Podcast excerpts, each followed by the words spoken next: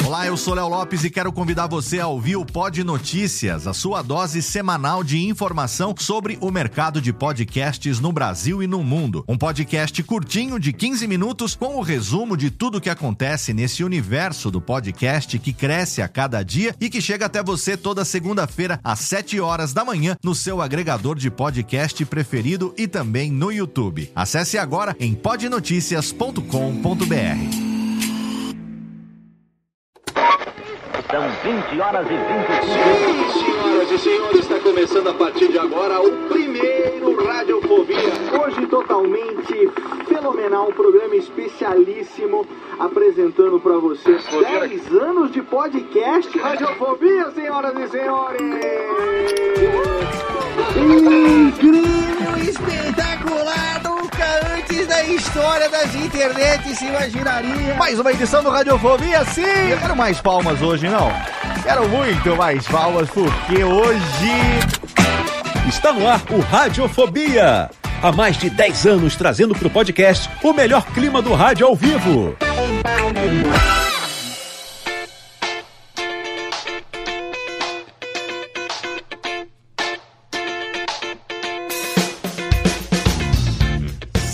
Ouvinte desocupado. Eu sou Léo Lopes e tá no ar pela Radiofobia Podcast Network. Mais uma edição desse programinha que daqui a muito pouco tempo vai completar 11 anos no ar. Tá no ar mais uma edição do seu Radiofobia, Lê. Sim!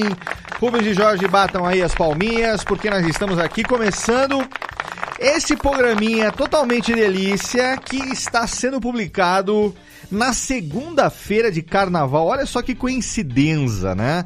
Na segunda-feira de carnaval de 2020, o primeiro Radiofobia, ele foi gravado na segunda-feira de carnaval de 2009 e foi publicado alguns dias depois. Esse daqui, ele tá indo ao ar na segunda-feira de carnaval de 2020, significa que mais uma, duas semanas, exatamente no dia 1 de março, a gente vai ter aí 11 anos de radiofobia. Temos um programa especialíssimo que tá chegando, mas o de hoje também é especial porque se você estiver aí sentado, né, com a sua bundinha no sofá, em vez de sair para o bloco, voltar para casa todo sujo de mijo, com o seu celular roubado, né, com o seu cartão clonado, cheio aí dos boa noite Cinderelves que alguém colocou no seu copinho. Você resolveu ficar em casa e ficar tranquilex? Hoje nós vamos aqui fazer para você uma seleção de filmes para o seu carnaval, aproveitando que o Oscar aí recentemente tivemos a cerimônia, mas ao invés de colocar aqui filmes de Oscar,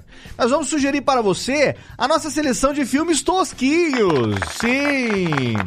Aqueles filmes que não necessariamente são ruins, porque tem muito filme bom. A gente estou aqui, eu, nosso convidado de hoje está aqui novamente. Ele que é, é mais do que convidado, já é sócio. Nós vamos explicar por que, que tem filme bom que pode ser tosco também. Mas antes de chamar ele, eu tenho aqui diretamente de Santa Maria da Boca do Monte, aquela que coleciona tosqueiras na sua prateleira em VHS, Jéssica Dalcin de microfone novo. Olha pessoal. Olá, Jéssica. Somos todos iguais, né? Tosqueira é isso, tosqueira é vida. A gente precisa abraçar a tosquice que tá em nós. Exatamente. Filme tosco não necessariamente é filme ruim. Tem muito filme tosco que é ruim, claro.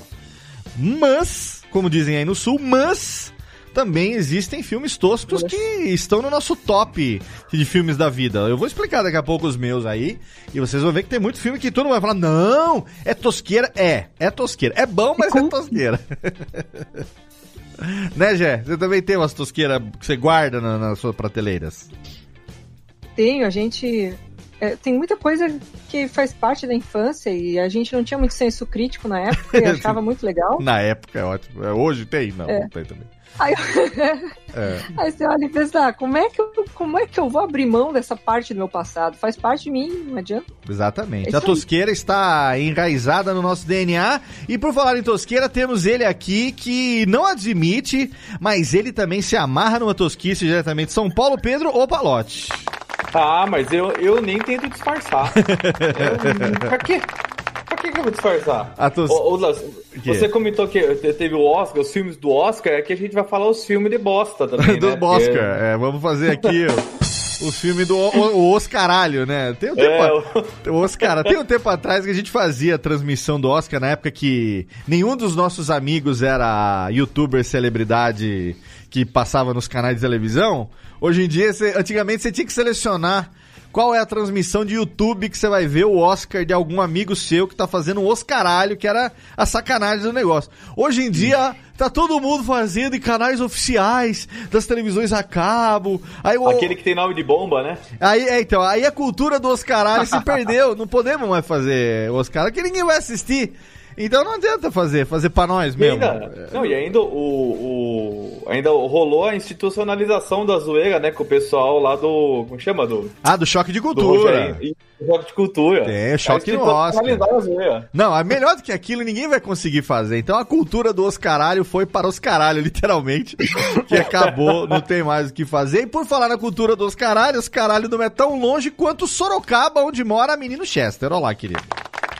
Olá, Léo, tudo bem? Hoje eu vi uma notícia daqui de Sorocaba. A da Xuxa? Uma notícia maravilhosa que uma- há, há 30 anos atrás aqui em Sorocaba, uma boneca da Xuxa era, Acusada era a de principal homicídio. suspeita de um homicídio. Veja se pode, né? Ó. Sorocaba é o meu país. Se você por acaso não viu essa notícia aqui, você que tá ouvindo esse programa, é porque você não participa do nosso grupo de ouvintes, produtores e apresentadores dos podcasts da Radiofobia Podcast Network no Telegram, onde a gente compartilha esse tipo de tosqueira como essa que o Jeff falou. Mas eu quero saber, afinal de contas, a Xuxa era inocente ou foi culpada, a boneca da Xuxa?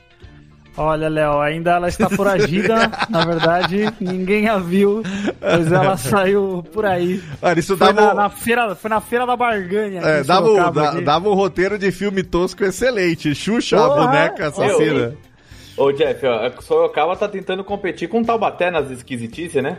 Tá, que a gente é, É. um forte candidato, hein? É só- a gente só não tem uma equipe tão competente de parkour ainda. Mas estamos- eu tô treinando uma galera aqui pra tentar bater elas. Em breve teremos o, o filme do parkour de Taubaté. Em breve também nós teremos aqui no Radiofobia. e diretamente do Rio de Janeiro, mais uma vez aqui pra falar de tosqueira com a gente. A última vez que ele veio falar de tosqueira foi expectativa sobre o episódio 9. E a gente sabe no que deu, então chamamos ele de novo, ninguém menos do que André, o Gordirro. Olá, Gordirro. Salve, galera, beleza? É, realmente eu só venho aqui pra falar de filme ruim, mesmo que eu torço que sejam bons. Exatamente. Você que profetizou que JJ não entregaria. Puta que me pariu, hein, mo- Nossa. Nada, ban- bancou o Correio do Brasil, ficou em Curitiba e não entregou.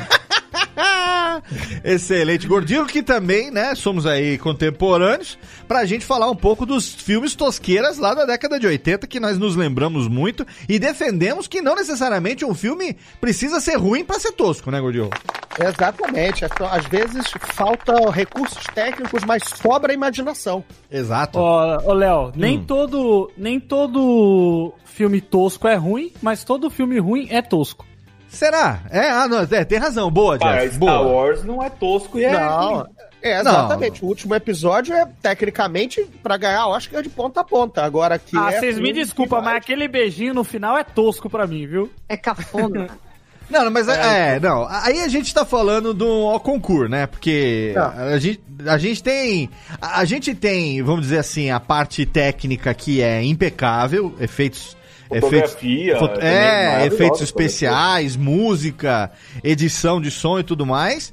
É, mas, meu, a gente falou, qualquer fã de, de 30, de 40 anos de Star Wars escreveria um roteiro mais apresentável, não só do que do que desse filme, vai, é do, acho que do último Jedi pra frente, né, Gordinho? Já daria pra ter Isso aí. feito um negócio muito Exatamente. melhor, né? Mas vamos, vamos focar na tosqueira, que são Vamos. aqueles Vamos filmes se- que falta orçamento, sobra imaginação e a gente curte mesmo assim porque a gente releva quando a coisa tá, tá meio mambembe, mas tá se divertindo. Exatamente. Eu queria falar aqui de alguns filmes, é, pra, pra começar pelos mais velhos aqui, é, lá da década de 80, que eu considero filmes excelentes, são filmes da minha vida, filmes que eu guardo, que eu conto sempre, sabe, que já, já coloquei para meus filhos assistirem e tal, mas... que- Coitado.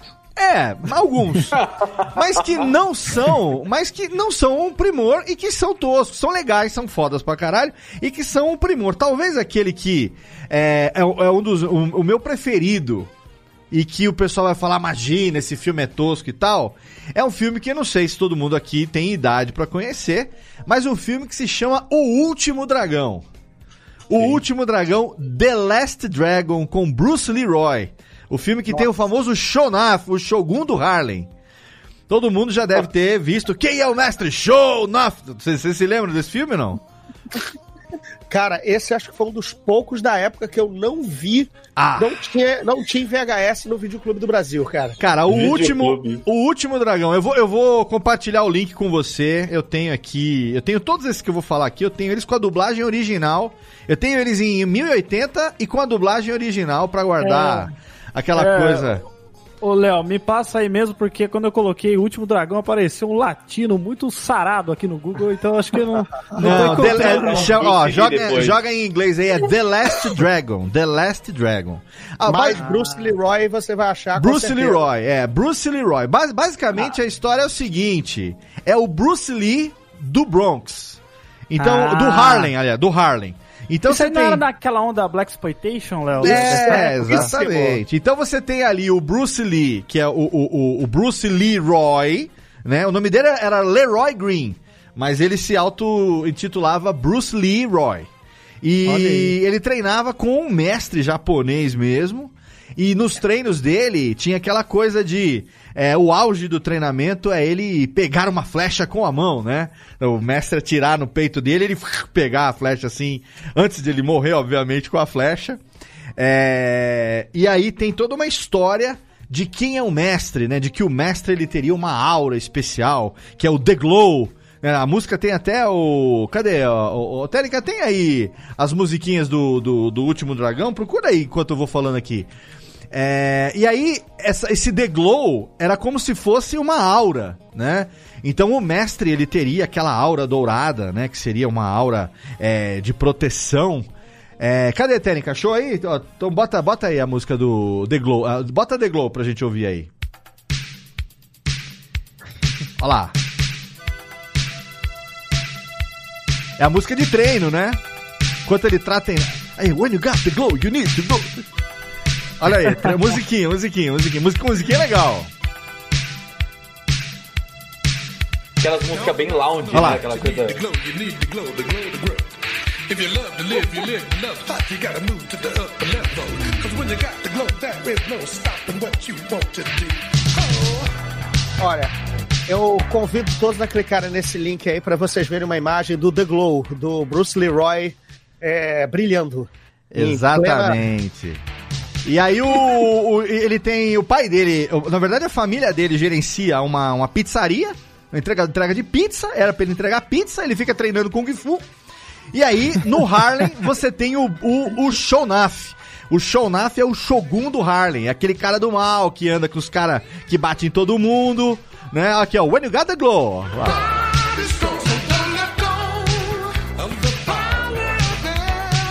Isso é puro charme de bailão, Puro cara. charme, exatamente. Essa, essa trilha tem The Barge, tem um monte de musiquinha daquelas musiquinhas dos anos 80 e tem a, a Laura, Pa- Laura Palmer, né, que é o par romântico dele, que é uma apresentadora, apresentadora de uma de uma discoteca, né, que toca disco, uma disco, né? Então, a, a galera recente que viu no- na Netflix o Get Down pega muito dessa época, até porque Sim. um dos DJs do, perso do, de um dos personagens curtia Kung Fu. Era uma clara homenagem e referência ao, ao Black Exploitation e ao Bruce, Le- ao Bruce Leroy. É, e, e por que, que eu digo que esse filme é tosco? Porque é, cara. Ele é um clássico dos anos 80, mas ele mistura Kung Fu com disco, disco, né? Disco groove mesmo, é, com Black Exploitation, com pizzaria no Harlem. Ele mistura. E tem os aluninhos, né? Tem os caras que acompanham ele. Sabe o que, que tem nesse filme? Tem aquele menininho, você lembra, o gordinho do Pequeno Mestre? Aquele chinesinho baixinho. Nossa, eles usaram esse cara em uns 15 filmes, cara. É, tinha uma série dos anos 80 que era o Pequeno Mestre, que era o, o chinesinho baixinho assim. Ele tá nesse filme também. Pra variar, ele tem um amigo dele, o amigo chinês, que é aquele cara é, que, que, que é metido a sabichão e tal, né? E aí você tem. Enfim, tudo. Cara, olha, se você quer curtir um filme legal, mas tosco pra cacete dos anos 80. o último dragão. E aí tem aquela coisa do. é, quem é o mestre? Show Nuff! Quem é o mestre? Show Nuff! E aí eu vou contar, obviamente, o spoilerzão aqui, porque o filme é de 1985. Tira aí a música técnica. 85, 86. É. 85 o filme. Então tá aí com o quê? 35 anos, é isso? 35 anos tem o filme já. É, ele, ele, ele, ele, o, o Bruce Leroy, ele não tem autoconfiança e tal, né? Ele a vive, vive tomando porrada. E aí, quando ele descobre, né? Quando a vida da mocinha tá em perigo, e ele vai lá e tem que salvar a vida dela e tal, aí ele surge o The Glow nele, né? Surge a aura dourada e ele descobre que ele é o mestre e segura uma bala com a boca. aquela aquela Caraca. cena clássica. Ele não, ele não parou a flecha com a mão, ele segurou uma bala com a boca, cara. Isso aí é o clássico de você segurar um tiro com a boca. E é um filme que muito cara da minha idade vai falar, tipo, nossa, imagina. É tosco, velho. Os efeitos, eu vou deixar o link é, no post pra você ver um vídeo é, que, no YouTube é, do efeito que o Gordirro mandou dele fazendo. Recebendo o brilho. O The Glow, Mostrando o abaixando o The Glow, é muito, muito foda. Assim como desse filme, tem um outro também dessa mesma lista, já que eu tô falando aqui, que também é a mesma coisa. O filme é foda pra cacete, mas é tosqueira pra caramba, que com certeza esse vocês vão conhecer, que é o Grande Dragão Branco, né? Nossa, Ah, aí é um esse eu discordo. Eu discordo. Bloodsport, cara, do Comitê. Cadê a técnica? Bota, tem a, tem a. Deixa eu ver se a técnica acha aí também. É, cadê? Bloodsport. Aqui, a ó. gente, a gente tem o ganhador do Oscar, nosso querido Forrest Whitaker, como o polícia, o agente que vai atrás do Van Damme, né? É o é o, o agente que ele passa a perna lá enquanto ele vai fugindo da, da polícia, do, da, da verdade, porque ele é um militar foragido, né? Sim. Ele não poderia participar. É a história real de um cara, Frank Dukes. né? Frank Dukes. Frank Dukes, exatamente. Ele Ele, é era militar. lá, pela polícia do exército, né? Pelo, ó, cara, você desertou pra lutar num negócio legal. A gente vai te pegar aí, né? É, e ele, ele foi lutar porque o cara que criou ele, o japonês que criou ele, né? O Shidoshi dele, é, sempre quis é, lutar nessa, nessa, no comitê e não lutou, então ele foi pra honrar, né? O, o, o ensinamento que ele recebeu do pai adotivo. É, e aí ele foge, ele deserta, como o Gordinho falou, e vai fugido pro Oriente pra lutar em Hong Kong, né? na- enfim, Chinatown, China, não sei É. onde é que é exatamente. É, nessa luta proibida, né? Por isso que o nome do filme original é Bloodsport, é o esporte sangrento. É um UFC de como deveria ser. Era, era o famoso Vale Tudo, né? Antes do É, Vale a- Tudo, né? E a tosqueira entra mesmo nos cortes, né? Assim, naquele chute helicóptero rodado durante 10 segundos no ar, que o cara já tá sabendo que, que ele vai, vai absorver o golpe, e mesmo assim ele não desvia. Entendeu? Como é, a, a tosqueira não é nem história, a história é bacana até. Dá pra, daria pra contar de uma maneira mais séria, mas aí entra o, entra o lance de querer fazer um filme de ação exagerado, né? Não É. tinha um negócio que o ringue ele era meio mole, assim, meio molenga? Não, isso o, o, o ringue, o ringue era um ringue quadrado, mas na luta final eles fizeram um elevado assim pra ele ficar maior. Aí ele tinha dois braços. Olha a trilha técnica, sobe a trilha pra gente ouvir. Olha lá. Cara, isso é muito anos 80, cara. Desde os anos 80 são as melhores. Paul Melhor- Herzog. Melhor é o... Deixa eu tocar um pedacinho, deixa eu tocar um pedacinho.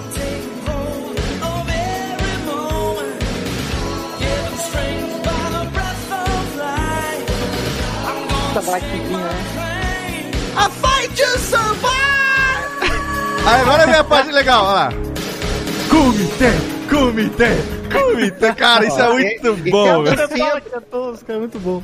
Tem a dancinha do Van Damme com a calça jeans apertada, a regatinha Porra. preta, né? Tem, Quase tem. de fora. Tem cena de Melhor bundinha, hein? Ele paga bundinha nesse filme, hein? Me- melhor do que isso, só ele do, do Van Damme dançando com a Gretchen no, no, no Domingo Legal. lá. É, e o- percebendo que, o, que o Van Damme ficou animado. Ele paga bundinha nesse filme. Tem a cena da, da meditação no alto do prédio, com espacate. Porra, é a, a- a interpretação do Van Damme quando ele tá ficando cego, gente. O que, que é aquilo? É coisa maravilhosa esse filme. Não, gente. cara, é muito tem, tosco. Tem Bolo Yang, né? Bolo Yang chamando, convocando a galera, né? Com aqueles, com aqueles bracinhos curtinhos dele, dando soquinho no ar, né? Pra. Pô, aquilo é. Bolo é. Yang, pra quem não conhece, Bolo Yang era um, um coreano, um ator coreano, é, que, que fazia o Chong Li, que era o campeão, né? Dele que famoso, a famosa frase: Bom, mais tijolo, não revida. Não revida. É. Ele, ele fazia o papel do pescador parrudo asiático. Né? Exatamente, Tem exatamente. um filme dele assim, não tem até? Não, É acho que eu tô é o- me enganando com o ator do, do que faz o Sanguessugi. Tem um filme que, que o cara faz um, faz um, um pai de um moleque. Mas eu falando Van Damme também, tem um Ah. filme que eu gosto, mas eu tenho certeza que é uma bosta. Que é um que é- chama Duplo Impacto. Que era. O Van Damme, ele, ele tinha um irmão gêmeo. Então, diga o nome história- dos irmãos. Diga os nomes dos irmãos agora. Aí eu já não sei. Era Chad Al- e Alex. E Alex, isso, é. Eu lembro do trailer no Tijuca Palace 2. Van Damme é Caraca. Chad, Van Damme é Alex. Olha aí. A história Um tinha- era que eles tinham Um mullet, né? Um tinha mullet e o outro tinha cabelo gomalinado pra trás, pra diferenciar quem era quem. Pode crer, eles tinham sido separados, né? No, no- do- acho que no nascimento ali. E aí um foi criado em, Raquel, né? um foi criado É, em. Paris. Sim. É, um foi criado em Paris e o outro é, era em Hong Kong. Daí eles se encontram. Aí eu lembro até que. Olha como é que é a memória, né? Eu lembro até hoje que o. Que o, o Não é esse o que Van um Damme- deles tinha. Não é esse que um deles tinha ido pra Legião Estrangeira, um negócio assim? Ou esse é outro filme do Van Damme? Não sei. Ah, então é Não outro. sei. É. Eu sei que eu me lembro do, do cara que é mais parrudão, né? Que era o cara. Que um era, era engomadinho e o outro era mais porra louca. Aí eu lembro que ele chamava o outro de cuequinha de seda. ah, isso é muito bom, cara. Mas é tosco demais. é Eu, eu queria falar um filme aqui que é um clássico e que ele é tipo, ele diz várias coisas que estão acontecendo no mundo, que é o Demolidor do Stallone. Nossa, Demolition Man. É, esse filme é maravilhoso, com a Sandra Bullock, Wesley Snipes, entre outras pessoas bem conhecidas aí do, do, do mundo de Hollywood, cara. Ele, ele é uma história é sensacional que o, o cara é o, é o John Spartan, é o nome do, do Exato, Stallone. John Spartan. Ele, ele prende o, o Wesley Snipes, que é um criminoso explodindo um shopping, alguma coisa do gênero, e ele é preso numa prisão criogênica. Exatamente. E, e aí ele, ele acorda muitos anos depois, e aí, tipo, São Francisco se juntou com Los Angeles, e por causa de um terremoto, e aí ele não pode falar palavrão, porque é tipo a Ah, sociedade uma não. sociedade A sociedade não pode falar palavrão. Quem fala palavrão É. recebe uma multa. Pé, você recebeu uma multa. É. E aí tem a história das três conchas no banheiro, que não tem mais é, papel, higiênico. É. Além de outras coisas, como a- acho que uma das mais impressionantes é que, tipo, eles estão no carro, né? Eles vão lá pra um lugar, eles estão no carro, e as pessoas cantam jingles de, de marcas como se fossem músicas. Porque, tipo, as pessoas ficaram burras pra caramba e só conseguem curtir essa merda. A gente tá chegando lá, tá ligado? E comem Rato Burger. Rato Rat Burger. Burger. É, Rat Burger. Acho Esse é o hambúrguer de rata. Dennis Leary é um dos revolucionários, né? Se eu não tô eu não- Acho enganado. que sim. E É o depois cara ele loiro. virou. É o cara louro. Depois ele virou naqueles Homem-Aranhas bem ruins lá do. Dos pichadão do Andrew Garfield, ele era o capitão da, de polícia, o pai da, da Gwen Stacy, ele era o capitão Stacy. Caraca. Nossa, tem razão. É ele mesmo. É o Dennis Leary, né? Esse é comediante americano. E aí, esse filme é tosco porque ele bota o John Spartan, que é um tipo um policial Bilkutu, e aí eles dão tipo umas, umas habilidades pra ele, como saber tricotar, colocar ponto, é tipo, pegar ponto em outro cara o Wesley Snipes, tipo, o cara tem artes marciais, tipo, roubado, tá ligado? Aí todas as skills fodas vão pro outro. Só que toda, toda a estética do filme é muito tosca. Tem a, tem a, a biblioteca do Arnold Schwarzenegger, que ele, que ele virou presidente, e depois o Arnold Schwarzenegger virou governador, na verdade, do, da Califórnia, mas tem várias coisas interessantes desse filme. Caralho, é muito cara tosco. mas é prevendo o futuro, né, cara? É, eu acho muito, muito legal esses filmes. é, porque assim, a- você vê, a gente tá falando de filmes que a gente até curte, mas eles são toscos demais, né? Ou pelos É. efeitos especiais, ou pela maneira como o roteiro é feito, que nem é, o Grande Dragão Branco, o próprio Último Dragão. Cara, assim, não que o roteiro seja. É, é tosco, vai, o roteiro também é tosco, vai. É simples, né? Ele é simples. Mas os efeitos, cara, assim, na época, nossa, explodia a nossa cabeça, né? Olhando hoje, fala assim, hum, O recorte do, dos, É. dos, dos Van Damme, um olhando pro outro assim, os gêmeos, é foda. Tem um, um- um outro que eu me lembro muito dessa mesma época, acho que tem a trilha da... Técnica, vê se tem aquela trilha lá também, aquela do... Aqui, cadê? Chamava Retroceder Nunca, Render-se Jamais. No Retreat, No Surrender. Esse filme foi, se eu não me engano, foi o primeiro filme é, que o Van Damme, foi o filme que o Van Damme apareceu. Ele fazia o papel de um lutador russo. Isso aí. Aí você tinha uma escola de karatê em Seattle. O cara era dono da escola de karatê em Seattle. E aí tinha o filho dele. E aí o pessoal dessa academia russa e tal, o pessoal do fora, queria comprar a academia de karatê desse cara. E aí veio o Van Damme, que é tipo um, um- um guarda-costas, né? E no meio dos alunos do cara e tal, no meio, na frente do filho dele e tal, dá um pau no cara, quebra a perna do cara, machuca o cara e tal. E aí o filho dele tem que entrar numa competição pra vingar o pai, pra mostrar que a escola é de buenas e, e tipo, se ele ganhar do campeão dos inimigos, eles não compram a escola, sabe? E, assim, aquele roteirão básico. Ah, a música é essa aqui, sobe aí, técnica.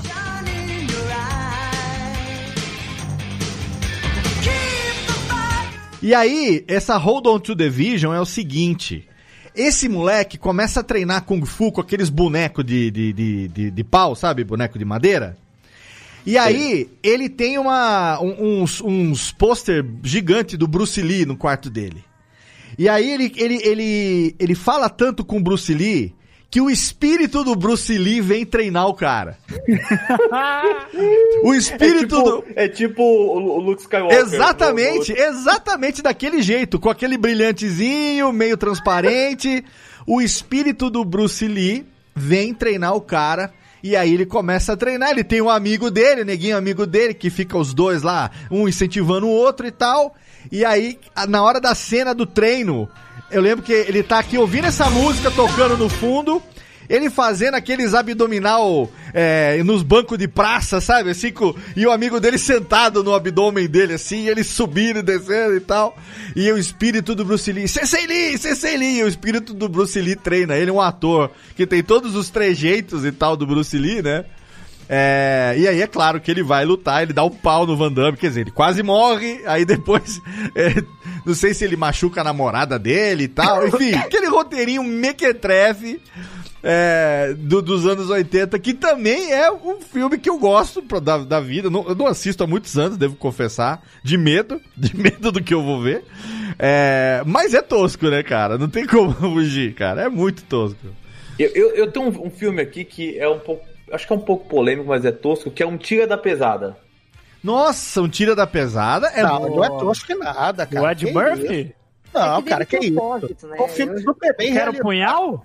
Não, eu um gosto do punhal? filme. O filme Não, é maravilhoso. que Mas punhal. ele é tosco. Ah, não, esse é. eu Tô Cara, não é porque é feito nos anos 80 com fotografia mais precária, e sem grandes lances de corte Michael Bay de ação, que o filme é tosco, tira da Não, pesada. é- é- você é tá confundindo ok, cara. tosco com ruim, Gordinho. Não significa que o filme é ruim, o filme é bom. Mas, Mas, o ô é Pedro, tosco. você acha que ele é tosco em que aspecto? Defenda. Ah, é- a estética dele, como um todo, é muito escrachado, é escrachado demais. Então, tipo, ele, ele, é, ele leva tudo ao extremo no filme, né? Hum. Ele, Mas é ele uma sacaneia. comédia. É pra Hã? ser exagerado, cara, é uma comédia.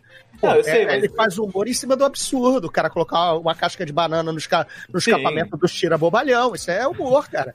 É, Ele- tipo, Sabe? não é, é, é, Assim, eu acho o filme como um todo tosco, porque é, é- é bobo. O filme é bobo até demais, assim. Ele, ele tinha. é, assim, é, deve ser muito mais por causa que ele é humor mesmo, como disse o, o Gordinho. Não significa que. Eu fui- fui isso de novo, que é ruim.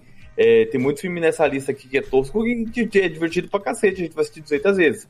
Mas o, o- os outros filmes do Tira da Pesada são um pouco menos toscos do que o primeiro especificamente. É, eu Porque acho que. tentaram levar um pouco mais a sério. Eu acho que Ó, nesse- no sentido dessa justificativa, né, cara? Que o amigo dele é morto, aí de repente ele quebra aquela coisa toda de jurisdição e tal, né? É. Aí vai, vai de. É pra Beverly Hills que ele vai, né? Se eu não me engano, chama é, o Beverly, o Beverly, da Pesada, Beverly na Hills verdade, Cop, é um né? projeto pro Stallone. Ah, sério? É, não não creio. O Stallone não pegou o projeto, então ele, quando entrou o Ed Murphy, era um, era um filme de vingança de policial. Se fosse do isso. Stallone, ia ser tosco pra caralho. Aí ia ser, Não. cara. Não, era, era tipo o Stallone Cobra, era assim, policial. Que é um tosquíssimo! E muda, e muda de. E muda de. Muda de jurisdição pra vingar. Aham. Quando entrou o Ed Murphy, aí voltou-se pro humor, e ele, em vez de ser um policial violento, virou um policial gaiato. Então ele, a- em vez de resolver as coisas no tiro, ele levava os caras na lábia. Foi Sim, isso que sim. mudou o tom do, do roteiro, né? O Cobra é um filme tosco, né? Porque qual é a prerrogativa do Cobra? Tango e Cash também, né? gangue- Tango e Cash tava na minha lista aqui. Cara, Cash tem uma- é foda. É tem muito gangue de canastão. mutiladores, a gangue de mutiladores solta na cidade que quer atacar modelos.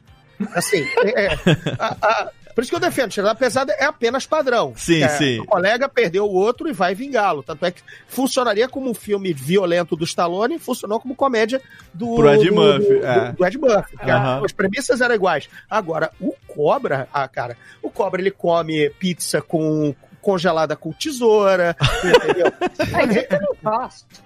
Ele usa, ele usa um carro que já saiu de linha há 60 anos como carro e faz perseguição com ele.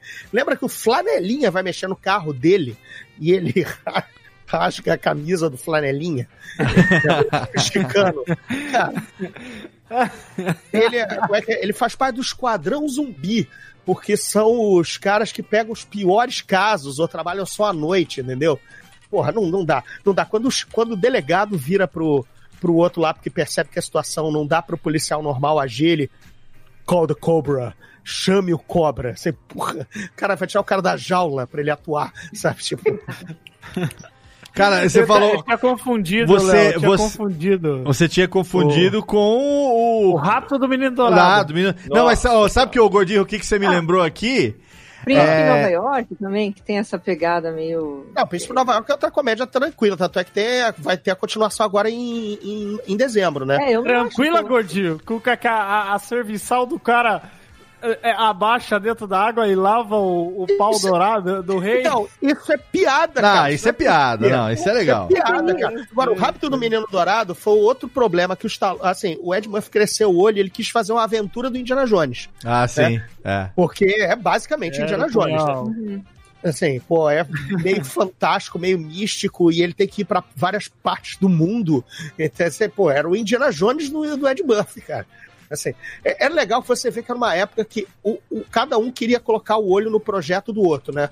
O Stallone fez uma coisa, o Ed foi atrás. O Harrison Ford fez uma, fez uma coisa, o Ed foi atrás, né? É, todos os filmes do, do Stallone e do Schwarzenegger meio que se perseguiam. Teve Rambo 2, aí o, o Arnold fez o Comando para Matar, né, sabe? Eles, o, o Stallone fez Cobra, ele fez Jogo Bruto, né? Que era o policial violento, né? Era, eles ficaram numa, numa, numa perseguição. Não, e teve o galhofinha do Stallone também, que foi o. Como é que é? Pare senão mamãe atira. Nossa, cara. Lembra? Pô, Aquele. esse, esse é bom, esse é Pare bom. senão mamãe atira, ele com a mãezinha baixinha dele, ele com aquela arminha de cano curto e a mãezinha dele com aquela 765 cano long Então, dong E silver. tem a versão oposta desse, que é antiga no Jardim de Infância também, né? Que é... Agora, vocês sabem por que, que o Stallone caiu nessa armadilha de fazer esse filme? Do da Por mamãe? É a do, do querida, pare, a mamãe, como é que é? Mamãe, Pare para, senão vai mamãe atira, é. aham. É o seguinte, exatamente nessa época de perseguição entre eles, cada um querendo um projeto similar ou melhor do que o anterior que o, que o rival tinha feito, o, o Arnold mentiu pro Stallone dizendo que aquele roteiro tinha parado na mão dele, mas que ele estava pensando em, pensando em fazer. Ah. Então o Stallone colocou o agente dele para pegar esse roteiro antes do Stallone, antes do Arnold, que na verdade não queria fazer. Então o Stallone se ferrou, porque foi quase que uma jogada de xadrez, cara, quase que uma jogada de. Porque, cara, o, o- Arnold blefou que ia fazer o filme e o Stallone acabou fazendo. Ele contou isso no Jimmy Kimmel ou qualquer outro o programa recente desse cara aí de rolar de rir, cara. Por Caraca. Que Ó. Deixa eu só deixar aqui um, um negócio pra cair o cu da bunda de alguns aqui que talvez não saibam, talvez o- quem tá aqui gravando saiba, ouvinte talvez não. A gente falou do rápido do menino dourado, do rapto do menino dourado, certo? É, que tem. Sim, sim. Eu quero falar do efeito, o efeito especial de demônio mais tosqueira do mundo. É, aí. e, o, e o vilão do Rapto do Menino Dourado é um ator chamado Charles Dance. Não sei se vocês sabem quem ele é.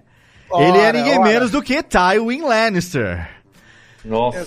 Pode crer. Tywin Também. Lannister já era vilão no Rapto do Menino Dourado, assim como. O É, último grande herói. O exata, último grande herói. exatamente, e assim como também o vilão do Duro de Matar. Como é que era o nome dele? Do, do- do- Hans Gruber. Hans Gruber é ninguém menos do que quem? Quem? Quem? Era do Harry Potter lá, o, Exatamente. Le- Lembra de quem era? Ele é Severo Snape. o Snape. você Ah, lembra? o Everyone! Não, esse que é o everyone. Esse é o Gary Oldman. Esse é o Gary Oldman, ah, tá, rapaz. né? Não, esse Snape, tô confundindo. meu Severo. Snape. Ó, alguém, alguém tira. O Jeff, o que, que você? Não tomou insulina hoje ou bebeu? É, eu alguma coisa? sou, né? Eu sou, não. Não é sono, nós estamos gravando 9 horas da noite, você tá louco? Mas é só uma curiosidade aqui de É, que. o, é o Alan Rickman, gente. Alan o. Rickman, Ah, exatamente. Boca. O Alan Rickman, Nossa, que é o nossa. Severo Snape, era o, o vilão Hans Gruber. Lá do, do Duro de Matar, que apesar de Caramba. ser um filme muito legal também, é tosco pra cacete também, vai. Ô, Sempre lembrando que não é Natal até Hans Gruber cair do Nakatomi Tower. Grande meme natalino. Todo Exatamente. 24, todo 24 de dezembro, esse meme sobe. Não é Natal enquanto ele não cai do Nakatomi Plaza. Ô, Jéssica, tem uns aqui que você colocou na sua lista é, que eu queria que você defender. São tosquíssimos, mas começa pelo primeiro da lista, porque só de lembrar me dá um engulho na boca do estrombo. É que tá. Eu sou um pouquinho mais jovem que você, né? É. Então, quando saiu o lance do, do Dungeons and Dragons, que ah, eu relacionei com o desenho animado, que a gente assistia na televisão. Eu achei, então já começa a expectativa errada de assistir um negócio que eu pensava que ia ver o live action do desenho animado. Né? Não era, eu não tinha como fazer a relação com o material do RPG que tinha dado origem ao desenho animado. Isso nem me passava pela cabeça. Aham. Aí eu sentei pra ver numa empolgação, porque eu adoro, adoro até hoje, né? Quem escutou o programa passado aí dos Hominhos sabe da minha admiração e, e nostalgia com Caverna do Dragão. Aí, pô, sentei pra ver. Sentei, eu tinha o quê? Uns. Acho que 11, 12 anos. Hum. E pensei, o que é aquilo? O que é isso? O que é isso que eu estou vendo? Tem um anão gigante, né? Tem um anão que não é pequeno. Você começa a ver um negócio e, e não tinha nada a ver com o desenho animado. Eu, eu, eu fiquei assistindo pela tosquice. A tosquice me convenceu a continuar assistindo, porque eu queria saber onde é que aquilo ia parar. Mas não, né? Enfim, é uma coisa que não, não levou, não, não vai para lugar nenhum. É, um- é uma história clichê que não se desenrola bem, que não, os personagens não cativam, eles tentam montar ali meio que o, o set do, do grupo de RPG, mas não, sei lá, não- nenhum convence dentro daquele papel que ele foi imputado. E. E o Jeremy Irons paga uma vergonha. Nossa, cara, eu ia falar isso. Puta que pariu. Ah, O cara, o cara deve ter pego toda essa grana que ele ganhou e jogado no cassino, sabe? Pra fingir que não existiu esse filme. Sendo ele nem deve Jeremy colocar. Irons, Jeremy Irons já tinha feito o irmão do Hans Gruber em Desejo de Matar 3, né? Que Sim. Ele é o Ah, é verdade. Simon Gruber, que ele vem Desejo de matar, não, duro de matar, né? Duro de Matar Duro 3, de Matar, Duro 3. sim. Exatamente, o, o- aquele dos, dos. Ele é o mestre dos explosivos lá. Simon cara, diz, vai pegar essa porra antes que exploda, né? Exatamente. Cara, o, o, o, o filme do Dungeons and Dragons é um horror, né? Eles tentam até fazer algumas coisas realmente que lembram o RPG, mas os orcs são com orçamento de feira, feira de cosplay de cidade do interior, entendeu? É, É orc de. orc de. Os caras gravata, tá ligado? Aquela Aquelas um roupas de, do Jaspion, né? A roupa do, do- dos monstros do Jaspion, né? ele tem um.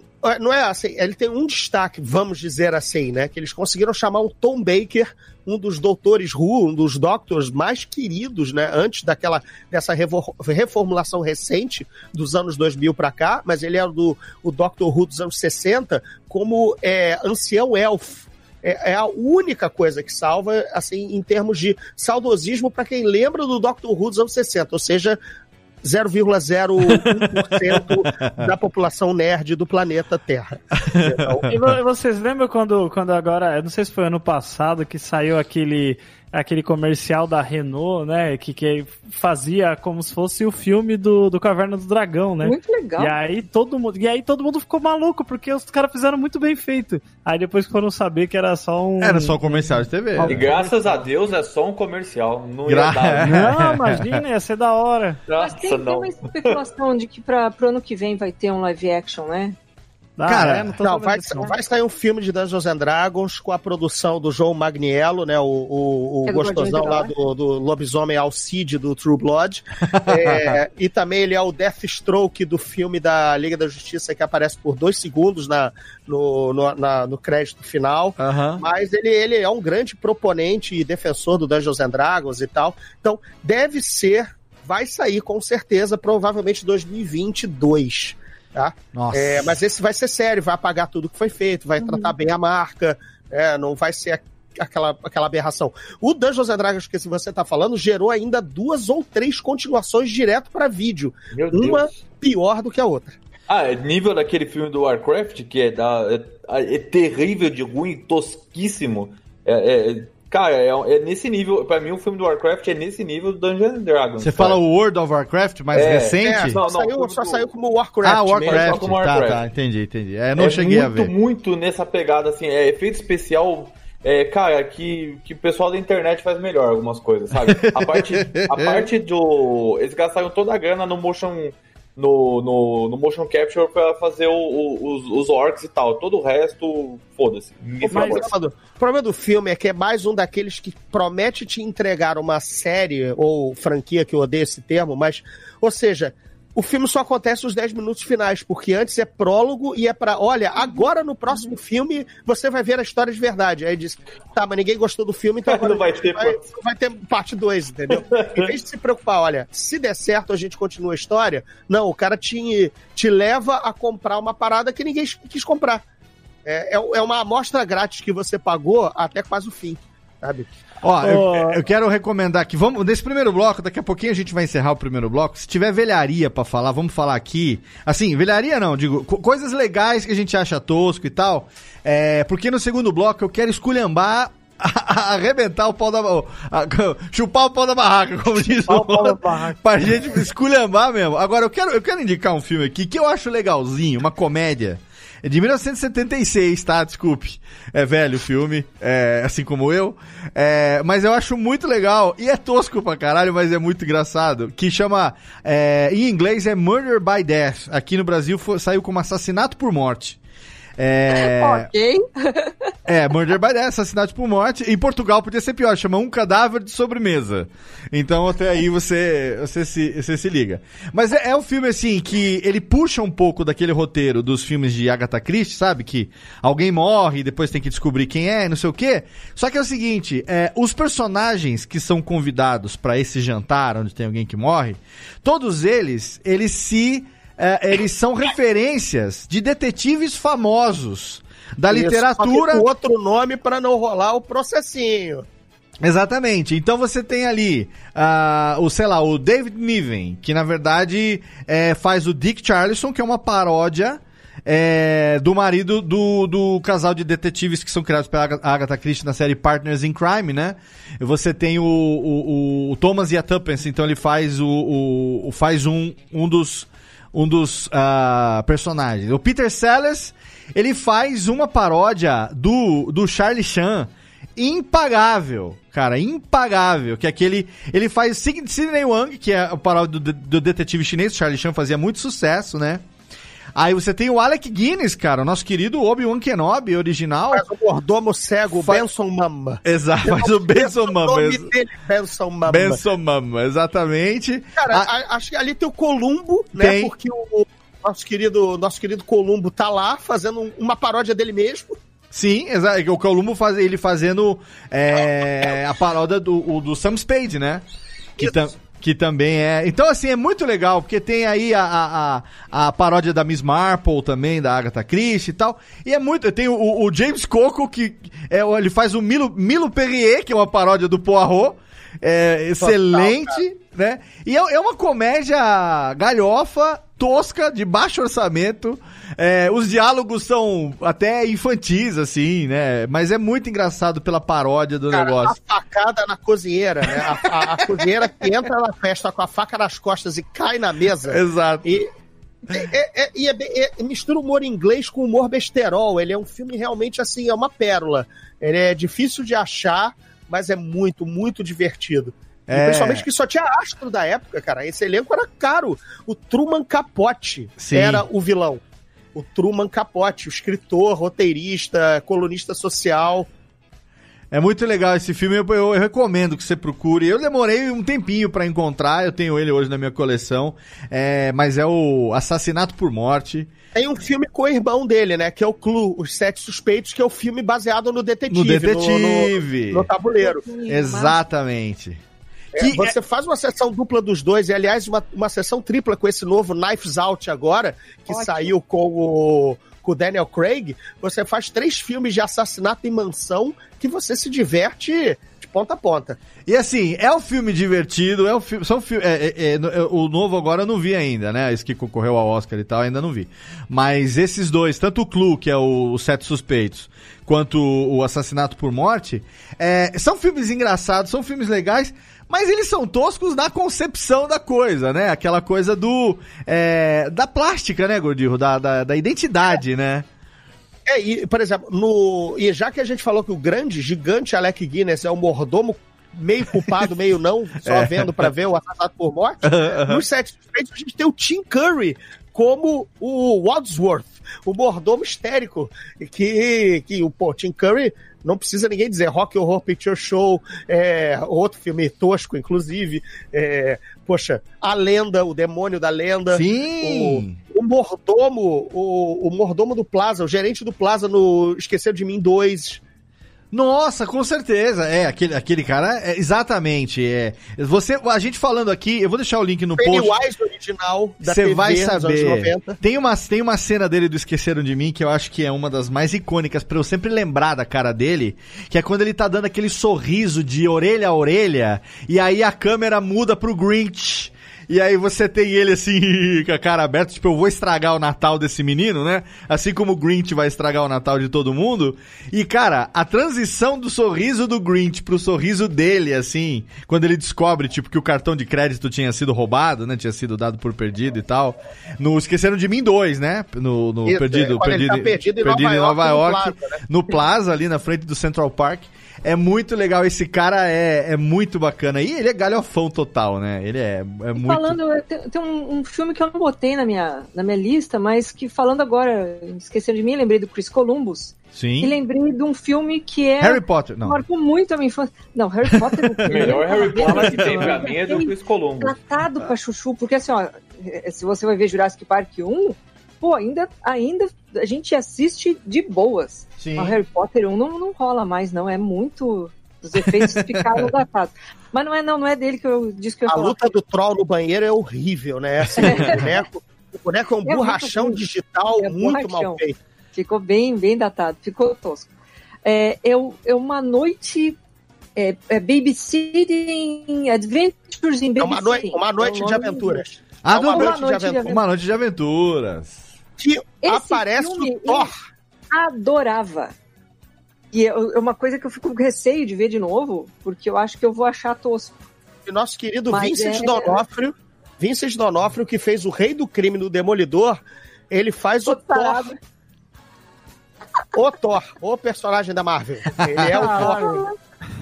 Magrinho, magrinho não, na verdade, imenso. Ele é um porque ele, mecânico, né? ele é um mecânico, mecânico. ele é um mecânico. É o Vincent Donofrio, gente. O, É. e- É que é o mesmo do cara do, do MIB, né? Que, é- que é o, Também, é o- é o baratão. Que o entra no É o corpo dele, né? é o baratão, exatamente. E a premissa também é super básica. Uma menina que é vizinha ali daquela famílias tipicamente americanas, o, o- os vizinhos vão sair para jantar e estão acostumados a chamar a menina para ser babado do filho deles. Só que nesse meio tempo, ela recebe um, um chamado de ajuda de uma muito amiga dela que estava pensando em fugir de casa, se enfiou num- numa confusão e agora está querendo voltar para casa, está na rodoviária e não tem dinheiro para voltar. Aí ela resolve atravessar a cidade com a molecada que ela tá cuidando para ir lá resgatar a amiga. Ela, O que eu faço? Né? O que, que eu faço? Deixo as crianças aqui? Não eu vou levar a criançada comigo. Então vou levar comigo. né? E daí eles passam por bandidagem, pa- precisam passar. Esse por filme é show muito stand-up anos comedy, 80, Que eles têm que cantar lá um negócio para se livrar. É, é o encontro de Goonies com os selvagens da É. noite. É, Goonies e Warriors. Warrior. Entendeu? e com Warriors. Mas é muito engraçado. Se eu lembro que, na, na- poxa, eu parava tudo que eu tava fazendo, se ia dar na sessão da tarde, se ia dar aquela tela quente, eu parava o que eu tava fazendo para assistir, perdi a noção de quantas vezes eu vi esse filme. Mas eu lembro hoje dele com essa saudade nostálgica, mas é- era tosco. Mas por essa. É que tá, né? Essa estética dos anos 80, esses filmes comédia dos anos 80, eles tinham essa linguagem de tosquice como, como forma midiática. Sim. Eu acho. Ah, era, era a Né? própria linguagem deles. A gente pode citar todos os. os co- é, Locademia de Polícia, Corra que a Polícia. tem foto do piloto sumiu, cara. Eu fui ver esses dias, a gente foi ver na locadora vermelha, Sim. porque, né, aqui em casa, ah, um filme. Ele teve na 80, Netflix até um, tempo, ver. até um tempo atrás, tinha Aperte os Cintos 1 e 2 na Netflix. Tinha, tinha, exatamente. De vez em quando eu vejo o GIF passando no Twitter da, da turma fazendo fila pra dar tapa na cara da mulher pra, pra falar pra ela. Cara, "Caralho, Não, mas aí a gente, a gente entra nessa. A gente entra nessa série de filmes que, além deles, tem também lá os- o, Top Gang, né? É, Que era Nossa, aqueles. o Leslie Nielsen como um Não, vilão, né? não, não, não, não. O Top Gang eram com. Como é que chama o menino lá? Charlie Charlie, Sheen. o Charlie Charlie Sheen. Sheen. Pô, aquela cena. Aquela cena dele atirando, de atirando a galinha de arco e flecha. Aquilo ali é. Quando ele, ele tá com a arma assim em cima, ele tá com a arma assim, ele tá no, no rio, né? Que ele é uma paródia de Rambo, né? Ele tá no rio assim, aí ele começa a atirar. Tá, tá, tá, tá, tá, tá, tá, tá. Aí, aí ele começa. Lu, lu, lu, lu, lu. E aí enche de bala assim até o pescoço dele. Ô, Gordinho, Olha qual era o filme dessa época, dessa, dessa, desse tipo de filme também, que era com. Ai, meu Deus do céu. Como é que chama aquele cara que foi o pior Batman que teve até hoje? Val Kilmer. Val Kilmer, isso? Aquele. Val Kilmer, cara. Top- é o Top Secret. Top. Secret!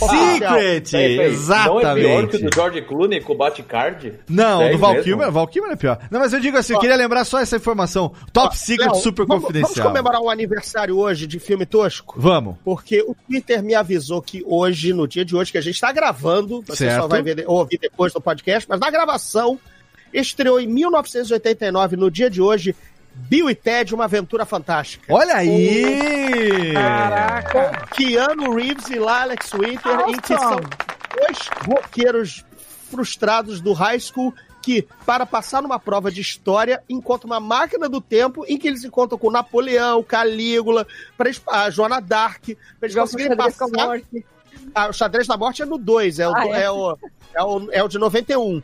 E, aliás, teremos o 3 esse ano, inclusive. Eu tô puxando não só o aniversário, como Bill e Ted encaram a música. como- é, vai ser o filme de verão esse ano em que eles estão com duas filhas. Exato. Bill e Ted. E a morte está de volta. A morte está de volta do filme de 91. Mas o de 89 é muito, é muito tosco. Aqueles efeitos de brilho para surgir a, a cabine telefônica que a gente viaja no tempo. Que é também uma referência ao Doctor Who, só que é aquela cabine americana, né? De, de, de transparente Sim. e tal. Não é aquela vermelhinha bacana da, da, da- de Londres, que vira tardes, né? Cara, é, é, é muito tosco. O Keanu Reeves, que, que ali criou-se o wow, né? Uou, aquela é. interpretação meio, meio, meio, meio monga dele, né? Meio, meio maconheira. ah, tudo é, tudo é, tudo é difícil dele entender, né? Assim, é, é bacana. Então, esse é Toscão. E esse é anos 80. Agora, vocês estão falando de estética. O problema dos filmes dos anos 80 era a película usada. É, a película dos anos 80 era uma película da Kodak muito, muito característica, que dava esse tom meio pastel, meio, Meio amarelado, granulado, né? É, granulado. meio amarelado. É. Então tudo parece meio. ah, O cara pode até ter filmado bem, mas esses filmes de baixo orçamento, Locademia de Polícia, Bill e Ted, Tira da Pesada. Corra é, que a polícia parece- vem aí. Não, Corra que a polícia vem, tudo é com a mesma câmera, sabe? E tem uma a coisa, película é. Edição linear, né, cara? Não é que nem Isso. hoje em dia. É, Edição corte linear é uma merda, cara. Exato, é corte num, corte no outro. Fala um, fala outro. A câmera é parada, não, é, não tem agilidade. Cê- olha só, vamos pegar o primo rico do Tiro da Pesada, que é o que é o Bad Boys. Sim. É? Sim. Bad Boys é o primo rico, né? Sim. 95 e tudo mais. Pô, já entra o Michael Bay com aquele dolly shot girado, que vem de baixo pra cima, sabe? Um negócio meio Filmagem videoclipado. aérea, de qualidade, né? Isso. O Tiro da Pesada não tinha nada disso, como você falou, edição linear, câmera parada de um lado pro outro, não tinha. Cara, eu lembro do trailer do Tiro da Pesada que o máximo de aventura que acontecia é porque ele era jogado por uma, uma porta de vidro. É. E aquilo é filmado com câmera lenta como se fosse a maior coisa do mundo. Porque a única cena de ação do Tiro da Pesada é quando ele é jogado pela porta de vidro. Alô, gente, né? Era muita inocência, era muita. No, nesse caso, eu, con- eu concordo com a tosqueira é, da inocência da coisa. Ô, Gordinho, mas você não acha que tem alguns filmes que eles são, assim, eles são toscos é, meio que de propósito, né? E muita gente dá desculpa, não, porque isso aí ele está usando como, é, como uma crítica a esses filmes. Por exemplo, tem um filme que eu, que eu vi que se chama O Segredo da Cabana, que é com o Chris Hemsworth, lá, o Isso, e o Thor, Chris né? Evans também, né? É, é o filme, é o filme metalinguagem, né? Do. do- Isso, e ele é o metalinguagem da tosquice, né? É, é basicamente um filme de terror onde jovens é, ficam numa casa lá e eles começam a morrer porque eles querem fazer sexo. É o filme básico, né, de terror. Só que ele tem essa parada, né? Ele é tosco de propósito, né? O final é uma loucura inacreditável. É, ele, ele, ele começa como uma sátira barra homenagem ao nosso querido San Raimi no A Morte do Demônio, né? O Evil Dead, e depois ele espiroca pra algo que se der o spoiler, mata o filme, mas é, sensacional. Mas até aí o. o- Mata a vontade de viver também, né? Com aquele final. aperte os cintos que o piloto sumiu também, é escrachadaço e, e é outra. é é- mas o objetivo dele é ser escrachado mesmo, muito, muito tosco. Mas é, é, é característico desse tipo de filme, é diferente, né? Com certeza. Olha só, gente, tem. é Se a gente for falar aqui dos filmes dos anos 80, a gente vai ficar aqui 20 anos. Só porque- deles, né? É, exatamente. filme novo. Mas ó, eu vou fazer o seguinte, vou fazer a pausa agora aqui pro nosso bloco aqui de, de cartinhas do Totô, vou fazer o xixizinho rapidão. E a gente já volta, porque agora, as- a gente falou de filme tosco, mas agora nós vamos meter o pé na jaca. Agora é hora de falar. O Jeff tem um super trunfo na manga. Que eu não vou nem falar nada, então é o seguinte, sem mais delongas, técnica, vinhetinha, chama aí o boneco azul genérico pra gente fazer aqui as cartinhas do Totô e já já a gente volta com muita tosquice nessa segundinha de carnaval no seu Radiofobia, aliás.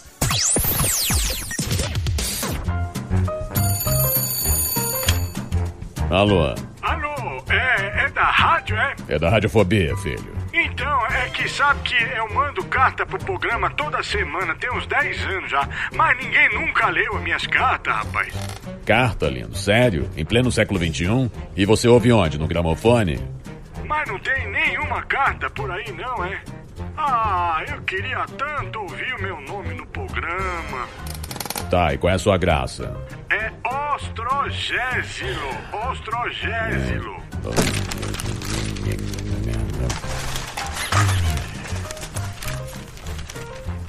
Achei sua carta, mas vamos te chamar de Totô, tá?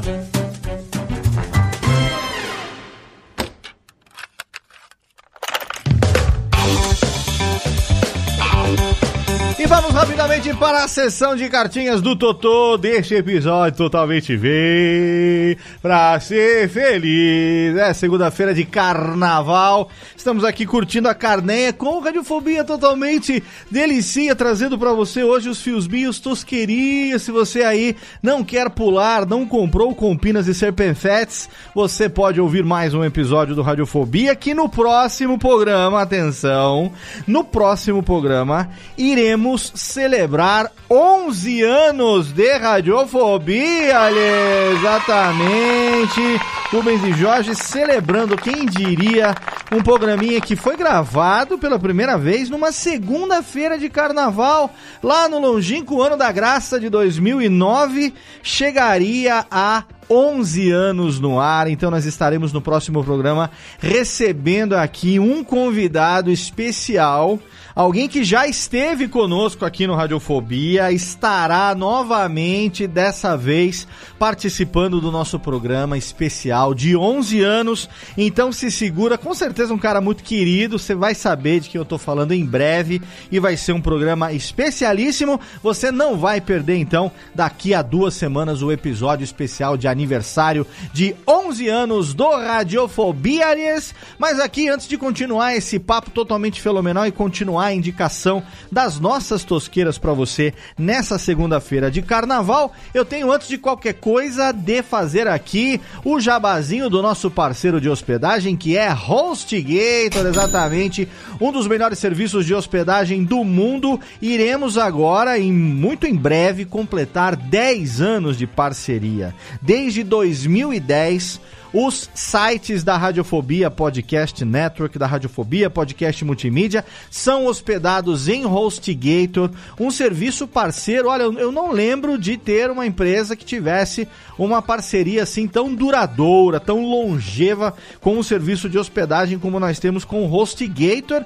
E não por acaso estamos aí há quase 10 anos hospedados nesse condomínio do mais alto garbo e elegância, que você pode também estar lá e ser um dos nossos vizinhos ali de, de Liciga, nesse condomínio. E você precisa, é claro, aproveitar o nosso link dedicado. É só você entrar em radiofobia.com.br barra podcast, procura lá pelo banner da HostGator, você vai encontrar ali o Snap, que é o jacarezinho mascote da HostGator, e ali você vai entrar numa página onde você vai ter até 60% de desconto em vários planos, servidor dedicado, VPS, servidor compartilhado, planos mensais, planos anuais, tem para todos os bolsos, para todos os projetos, para todas as necessidades. E é claro, com desconto fica sempre mais gostoso. Então não perca tempo, acesse agora o nosso site, clique no banner e seja você também um feliz condômino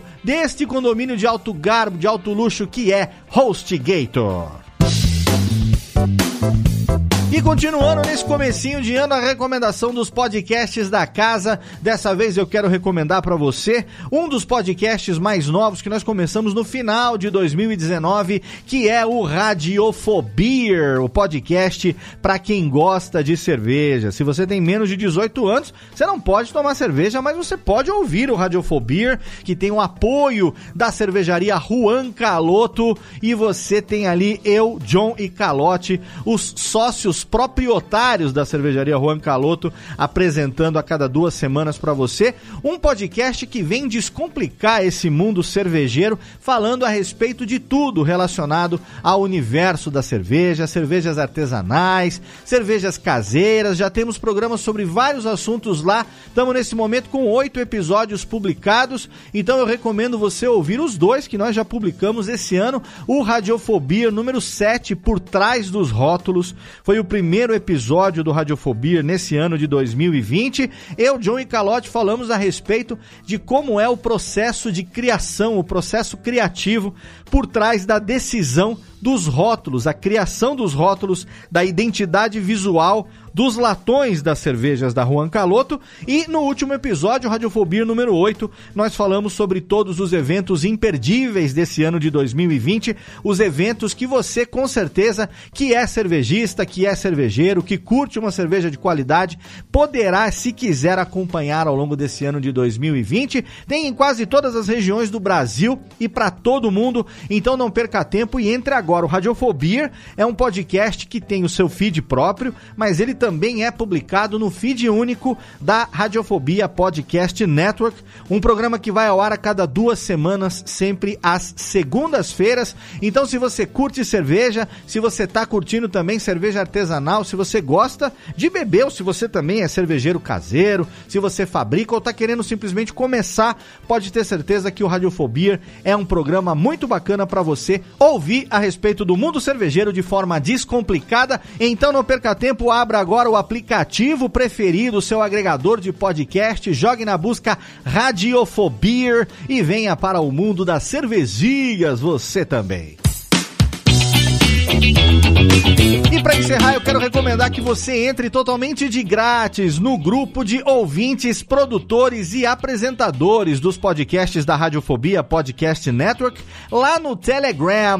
Olha que bonitinho no Telegram. Exatamente, t.me barra Radiofobia Network. É um grupo aberto, qualquer um pode participar e lá temos os ouvintes, temos nós, apresentadores e também os produtores de todos os podcasts da casa para você poder interagir ali no dia a dia. Ali você pode conversar com o pessoal, falar muita bobagenzinha, mandar os memes que, afinal de contas, é para isso que a internet serve. A gente manda sempre ali em primeira mão quando vai ter gravação. A gente manda também ali o preview da arte dos episódios, que o nosso design, o nosso querido amigo Guilherme Della Coleta sempre cria com muita criatividade as artes dos nossos episódios. E já estamos nesse momento com 187 participantes participantes. Olha que legal, você pode ser mais um e muito em breve teremos um encontro dos nossos ouvintes com os produtores, com os apresentadores e já foi dito no primeiro programa do ano e vou reforçar aqui que esse encontro vai ser um encontro conjunto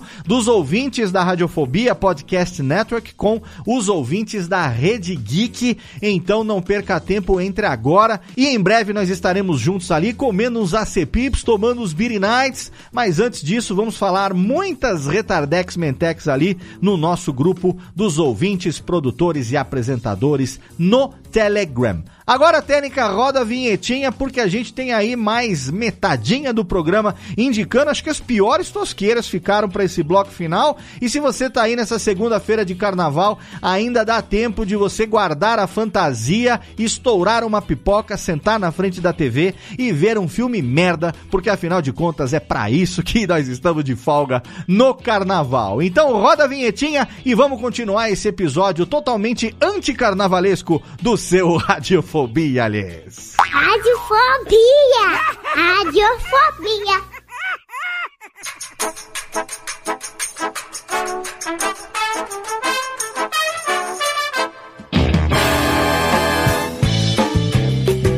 Pararara, Tamo de volta aqui falando de Tosqueira.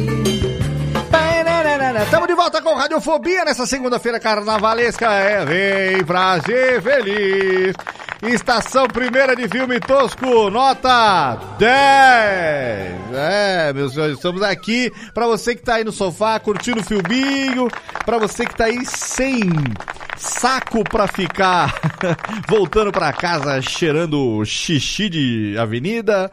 Estamos aqui hoje com uma seleção de filminhos apresentando para você as tosqueirinhas. Até agora foi tosqueirinha, a partir de agora é rasgação de peito de tosqueira. Segura que você vai ver o que vai vir daqui pra frente com meus amigos Jéssica Dalcin, Pedro Palotti, Jeff Barbosa e do Rio, nosso sócio André Gordinho Rolês.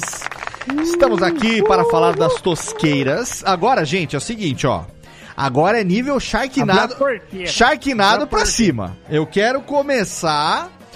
Eu quero começar citando aqui, pra mim, um ícone da tosqueira que o Gordinho até citou no bloco passado, que eu me lembrei, não estava na pauta, mas eu me lembrei, que é Evil Dead, A Morte do Demônio. Com direção de Sam Raimi, né, se não me engano é Sam Raimi, né? É, ele mesmo. Começou ali. Cara, acho que foi da minha infância barra adolescência um dos poucos filmes que eu assisti é, que na época me deu um cagaço, mas me dava um cagaço. E aí depois de adulto eu fui assistir e falei assim, cara, era disso que eu tinha medo. Porque... Mas acho que é pela passagem do tempo e você já ter visto muita coisa igual, inclusive o Bruxa de Blair. Porque se você realmente é, é, é, é ver de primeira aquilo, cara, aquilo é muito incômodo. Aquela câmera chegando pela floresta, os ruídos inumanos, entendeu?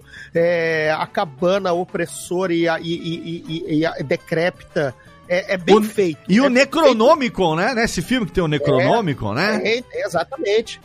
É, o, o livro que é costurado com pele humana, é a primeira vez que eu vi. Quando, quando eu ouvi recentemente negócio de Necronômico, mas eu já vi essa porra em algum lugar. Aí depois eu fui falar, ah, pô, a morte do demônio, essa porra aí faz tempo que tem essa bodega. Porque eu não tinha a referência da literatura do Necronômico, entendeu? Eu só tinha a referência cinematográfica do. Acho que eu já vi isso em algum lugar, né? Que é aquele livro com aquela boca de.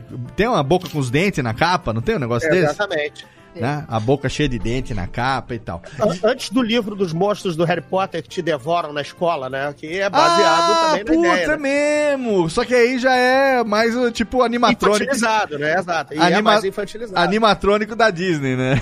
Mas, mas- mas vamos falar da- das cheias pra valer? Vamos, vamos Que lá. Eu tô, com- tô com uma lista boa aqui também.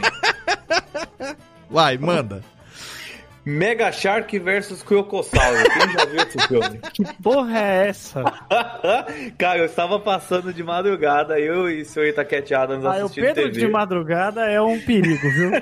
Aí a gente tava assistindo TV, aí foi, meu, uma da manhã, aí tava passando um filme que tinha acabado de começar. É um filme, cara, aquele filme que você vê que tem dois cenários.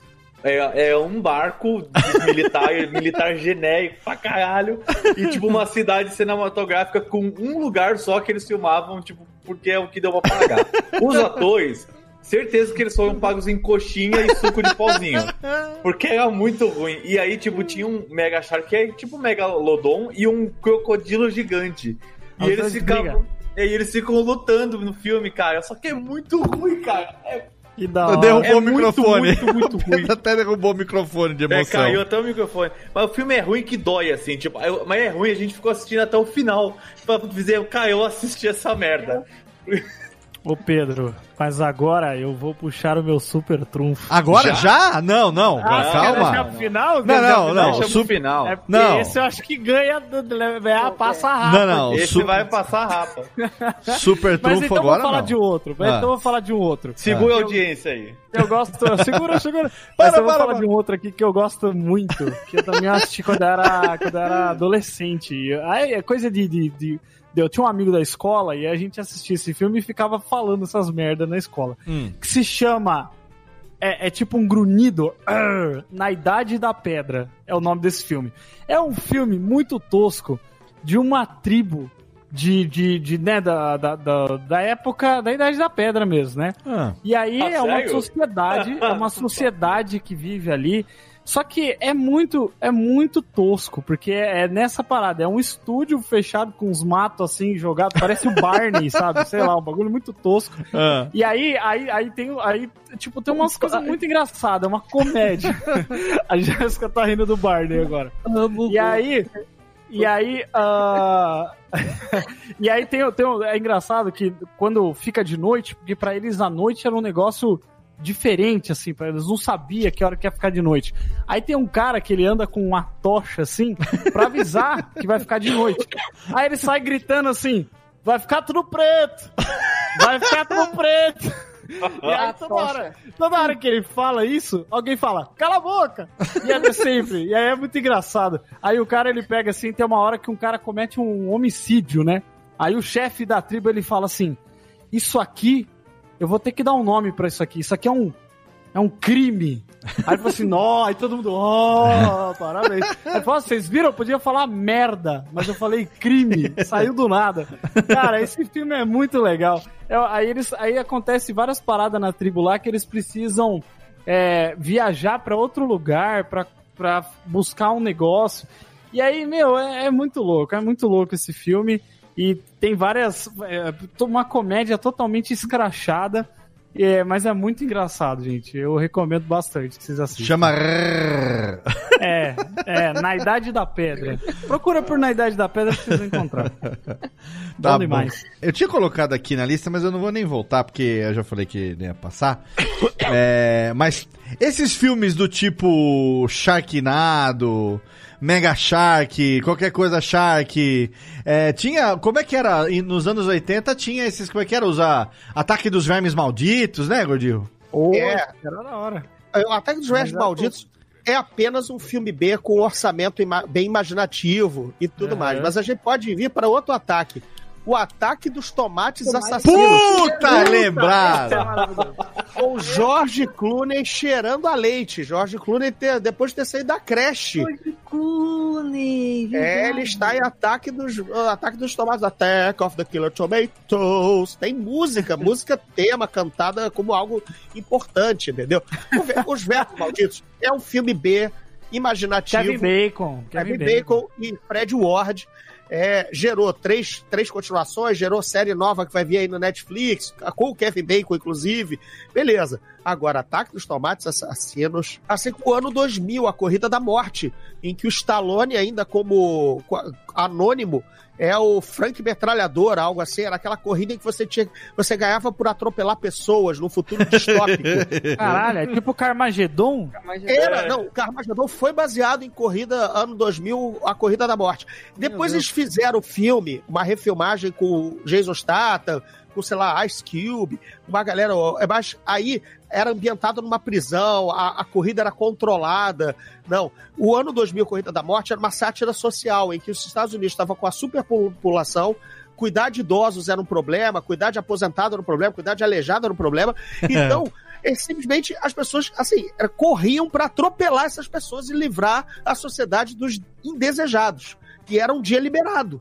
Simples assim. Caraca, você podia era. atropelar quem você não gostasse. Era, Era tipo isso. Aquele, aquele filme da. The Purge. Kill Isso, the Purge. Sabe, the Purge. sabe, Só sabe que com carros, né? um filme que um filme que na minha infância eu, te, eu tinha uma memória totalmente diferente de quando eu assisti recentemente. E, e, eu- e esse recentemente é, é bem recente mesmo, eu vou fazer 46. Então, é um filme de, sei lá, de eu tinha 10, 11 anos de idade. E que eu falei, caralho, mas que tosqueira é essa? E que eu gostava para um cacete, mas a minha memória era totalmente diferente. Gremlins. Era, a, a minha memória de Gremlins era totalmente diferente daquilo que é realmente o. Cara, o filme é um filme de terror B tosco. É. É um filme de terror B tosco. Eu não vou nem falar dos efeitos, porque o efeito deles, é, dos Gremlin cheirado, né? Dos Gremlin demônio, dos demoninho. É, a única coisa legal que tem é o, gizmo fofinho com aquela carinha de bocó. O resto, cara, é uma tosqueira de ponta a ponta. E, a- a- a- assim, cara, tem assassinatos, cara, os, os Gremlin matam o povo, velho. É, então, eram, eram os anos 80 em que é, essas coisas eram permitidas que passavam pelo crivo do fantástico e os executivos não tinham medo de, de alienar um, um público ou ser processado. Sim. Ou, olha, eu levei minha- meu filho e ele se assustou com isso. Era uma época mais ousada. O filme é ousado, né? Sim. O filme, assim, tem um, tem um gremlin que morre no liquidificador, tem, Tem, outro no micro-ondas. micro-ondas. É. É. A, a- é. e tem, cara, tem a história do Papai Noel preso na chaminé que o cara morreu de fome no Natal, né? É, que a menina conta, a menina conta pro, ao, pro, pro antagonista, né? Tem, tem umas coisas pesadas no filme. E a- tem se um- você for pegar desses, assim, desse tipo, o Chuck mesmo, os Chuck, o filho do Chuck, a noiva do Chuck, esses filmes são O cunhado do Chuck, também, né? né? É, cunhado- é, e eu tinha, eu tinha do medo pra cacete dessas coisas, Mas cara. o primeiro, o primeiro dava medo, mas depois virou uma palhaçada. Ah, viu o trash, né? Viu Ah, mas a história, a história do, do, do assassino que entrou no corpo do Voodoo. boneco, né? Corpo voodoo, Era um voodoo, Ah, né? a própria, a própria Hora do Espanto, o filme do Freddy Krueger, era, era, era a Hora do. Pesadelo, aliás, a Hora do Pesadelo, né? Isso aí. Da, do Freddy Krueger, era tosqueira pra caceta, vai. Não, Puta. até Mas aí é- o. Até o. é, tem, tem aquele Fred versus Jason. Pô, Ah, mas ele- aí já ganhou, aí já é... né? O Ah. filme Gore, ele começou assim, né? Com pouco orçamento e tudo, mas assim até hoje dá muito dinheiro. Virou um nicho, na verdade. Aí vai né? querer puxar também Alien versus Predador ou não? Nossa. Eu É. dei um bom aqui, eu dei um bom aqui, vocês lembram? Marte Ataca. Nossa, Marte Ataca é hora. Jack excelente. Nicholson, chorando. Pierce Brosnan, Esse- Sarah Jessica Parker e Glenn Close nessa merda desse filme, cara. É, jogaram muito dinheiro no colo do Tim Burton, né, para ele fazer um filme baseado numa coleção de cards da Tops, que era uma é apenas isso, apenas isso, essa aí. Vou fazer uma coleção de cards. Essa- esses cards eram famosos, né? Eram do- dos anos 50 para os anos 60. E aí, o nego resolveu roteirizar uma coleção de cards, né? Com, com os efeitos cafonas dos anos 90. Nossa, aquele CGI. porco. o primeiro Jumanji é horroroso. O primeiro Jumanji com o Robin Williams, o leão, o leão de pelúcia digital É. é, horrível, entendeu? O... Não, não dá pra ver, não, não sustenta. Não, é foda, o primeiro Jumanji. Eu, tô- eu, eu, eu tava vendo, não tinha nada que ver na TV também. E tava dando uma olhada lá no primeiro Jumanji e que, que, e que era cool, né? Quando saiu, era cool, era, era cult. Né? Era- o filme fez um puta sucesso, né? Aquela coisa dos efeitos e tal. É, a menininha Kristen Dunst, né? Que depois É. foi ser a Mary Jane e todos E os ela outros fez até papéis. um outro filme baseado no Jumanji, que é, é muito parecido também. É, é- é- não sei que se é Galá. É Galá Não, é, é, é, é Zatara, Naruto, Stra- Não, mas É. quem trabalha, quem trabalha é a Kristen, a, é Kristen Stewart. Ah, é verdade. É a outra. é. Ah, Mas é a mesma pegada. O, filme é a mesma pegada do E é Jumanji. dirigido pelo, pelo nosso querido menino do Mogli e do Homem de Ferro, o João Favreau. John Favreau. Por isso que ele é um pouquinho melhor do que o, do que o original. O John Favreau, o John, Favreau que dirigiu o quê? O Zatura? Zatura, isso aí. Ah, o Zatura. Ah, o Zatura Vocês sim. vão, vocês vão falar de serpentes a bordo, não, gente? Ô, pô, tem, tem que falar, cara. Tem que falar. Nosso querido Boa. Mace Windu. A maior quantidade de fucking motherfuckers, fucking, fucking, fucking do, do Como é que é a cinema. frase que ele fala? Da The Motherfucking Snakes in the Motherfucking Mas Plane. play, né? A maior quantidade de mother... Acho que ele fala mais Como que as cobras... motherfucking Ah, nesse que- filme do que no Pulp Fiction inteiro, né, cara? Esse filme é foda, cara. Esse aí... As cobras entrando no, no Não, essas coisas de cobra. ataques. Essas coisas de. Não tem um filme de cobra no avião também com o Nicolas Cage? De cobra no Não avião? vou lembrar agora. Não tem o negócio de cobra também? Eles- Esse Serpentes a Bordo é com o Samuel Jackson, né? Isso, é. Eu lembrar que tinha um outro filme, negócio de, de serpente também, com o Nicolas Cage, na mesma pegada de tosqueira, mas eu posso estar enganado também. Eu acho que o Nicolas Cage tá numa, numa sessão nossa, É. desse- fazer um bloco só sobre ele, né? Olha, Tem o Hall da Fama. Do... Então, olha só, se a gente for falar de tosqueira, a gente tem que falar de Do Fundo do Mar, em no Nossa. filme dos Tubarões Inteligentes, em que o Samuel Jackson é devorado dizendo I wanna get out of this motherfucking... Ele não termina. o tubarão sai, o tubarão digital sai, engole e ele volta pra água. Cara, Essa é um ótima. clássico. Não, essa do fundo do mar dos tubarões inteligentes é ótimo, cara. Esse filme passava no SBT toda semana, cara. toda semana. Baixava na sessão das 10, depois do show de calouros. Era aquele clássico da sessão das 10. Tem, tem um filme aqui que, eu, que, eu, que eu veio na minha cabeça e, e é o Evolução. Você lembra desse filme? Evolução? Como é que é? É um que eu que é, a Julian Moore tá no, no, no- nesse filme, ganhador do Oscar. Ele é um David filme que Duchovny, que eles te- descobrem um, um, um, um negócio lá que é um meteoro que caía, né? E aí eles eh, começam a surgir uns bichos e aí vai, o bicho vai crescendo e aí eles en- entram no rabo do bicho pra destruir o bicho. O filme é muito tosco, cara. Nossa, o filme é muito não- tosco. Alguma E, tipo, coisa me lembra, mas não tenho assim muita Não, ideia. esse filme, esse filme tem o, tem o problema de ser dirigido e roteirizado pelo Ivan Reitman, que é o mesmo do Caça-Fantasmas, que basicamente refez o mesmo filme. Só que agora, em vez de ser uma ameaça sobrenatural, é uma ameaça espacial meio que combatida por é, cientistas meio trapalhões, sabe? Porque a Julianne Moore é meio, é meio aérea, sabe? Tipo, e o Duchovny é o meio... Ele faz o papel do Bill Murray, ele é o cientista é, sarcástico, sacana e galã, entendeu? Ele, ele refez Caça-Fantasmas, só que com outra, outra roupagem. Sim, mas é muito engraçado. É muito engraçado esse, esse, esse detalhe. O filme é bem ruim, na verdade. Pelo amor de Deus. Não defenda esse filme, gordinho. Não, não, não, não. Não, e aí você pensa, a Julianne Moore ganhou o Oscar, né, em algum momento da carreira dela e fez uma merda Não, dessa. e se você notar, olha só, tem uma atriz séria, tipo, tinha Sigourney Weaver no Caça-Fantasmas, essa é a Julianne Moore, entendeu? Tem o David Duchovny, que faz o papel do Cara, Bill tem o Murray. Stifler nesse filme, tá, ele tá nesse filme. Exatamente, cara, não, pa- passa adiante, é um filme que quase ninguém lembra de tão fracasso que foi. É. Cara, a gente, a gente tem aqui também uma série de filmes, é, daqueles filmes de monstro que o nosso amigo Thiago Fujiwara era pra estar gravando com a gente aqui hoje, mas ele teve um contratempo e não veio, e deixou a lista de tosqueiras dele. E na lista de tosqueiras dele, tem muitos desses filmes, como por exemplo, João e Maria, Caçadores de Monstros. Nossa, Abraham, pelo amor de Abraham Deus. Lincoln, Caçador de Vampiros. Meu Aí temos Deus, aquele cara. também lá com o Hugh Jackman, como é que chama lá? Aquele... Van Helsing? Van Helsing! Ah, o Van Helsing é bom. Eu gosto Ah, do não, Helsing. porra, não! É tosco, mas é legal. É legal pra Não, caralho. tudo bem, mas Sabe é. Evanescence nesse filme? É, da Vanessa. Cara, é, não, é tosco, mas é lembro. Esses de, esses de, de monstros são muito foda, cara. É, é feito no final ele vira um vergonhosos. lobão, né? Ele vira um Efeitos lobisomem. vergonhosos, assim, era, era uma daquelas tentativas do Hugh Jackman, assim que ele fez o Wolverine, de se lançar e se estabelecer com outras marcas e outras, outras séries, né? É, mas é indefensável, assim, Van Helsing é, É, ruim a gente demais. sabe disso. É tipo o Donnie Jr. fazendo do Little agora, né? Foi super bem de bilheteria. Né? é, é, exatamente, exatamente. O filme não vai pagar nem 50% do, do, do, do que foi gasto. Sendo que o primeiro do Little, que não é o do, o do Ed Murphy, né? O primeiro é o do Rex Harrison, dos anos 70, já tinha dado um prejuízo. Nossa, sei lá por que reviveram isso, cara. Tem um filme aqui que eu, eu vou puxar da lista do Jeff. Jeff, que você mandou aqui, Dragon Ball Evolution, mano. Ah, esse é bem Nossa ruim mesmo, cara. Que me Esse pariu, é uma cara. daquelas de adaptação de, de, né, de anime, de, De Hollywood, outra né? Cara, cê- olha, esse filme É foi um filme ruim, que eu cara. esperei durante tanto tempo. Nossa, cara. Eu, fã de Piccolo. Dragon Ball. Cara, o Piccolo tá parecendo, sabe quem? O Máscara.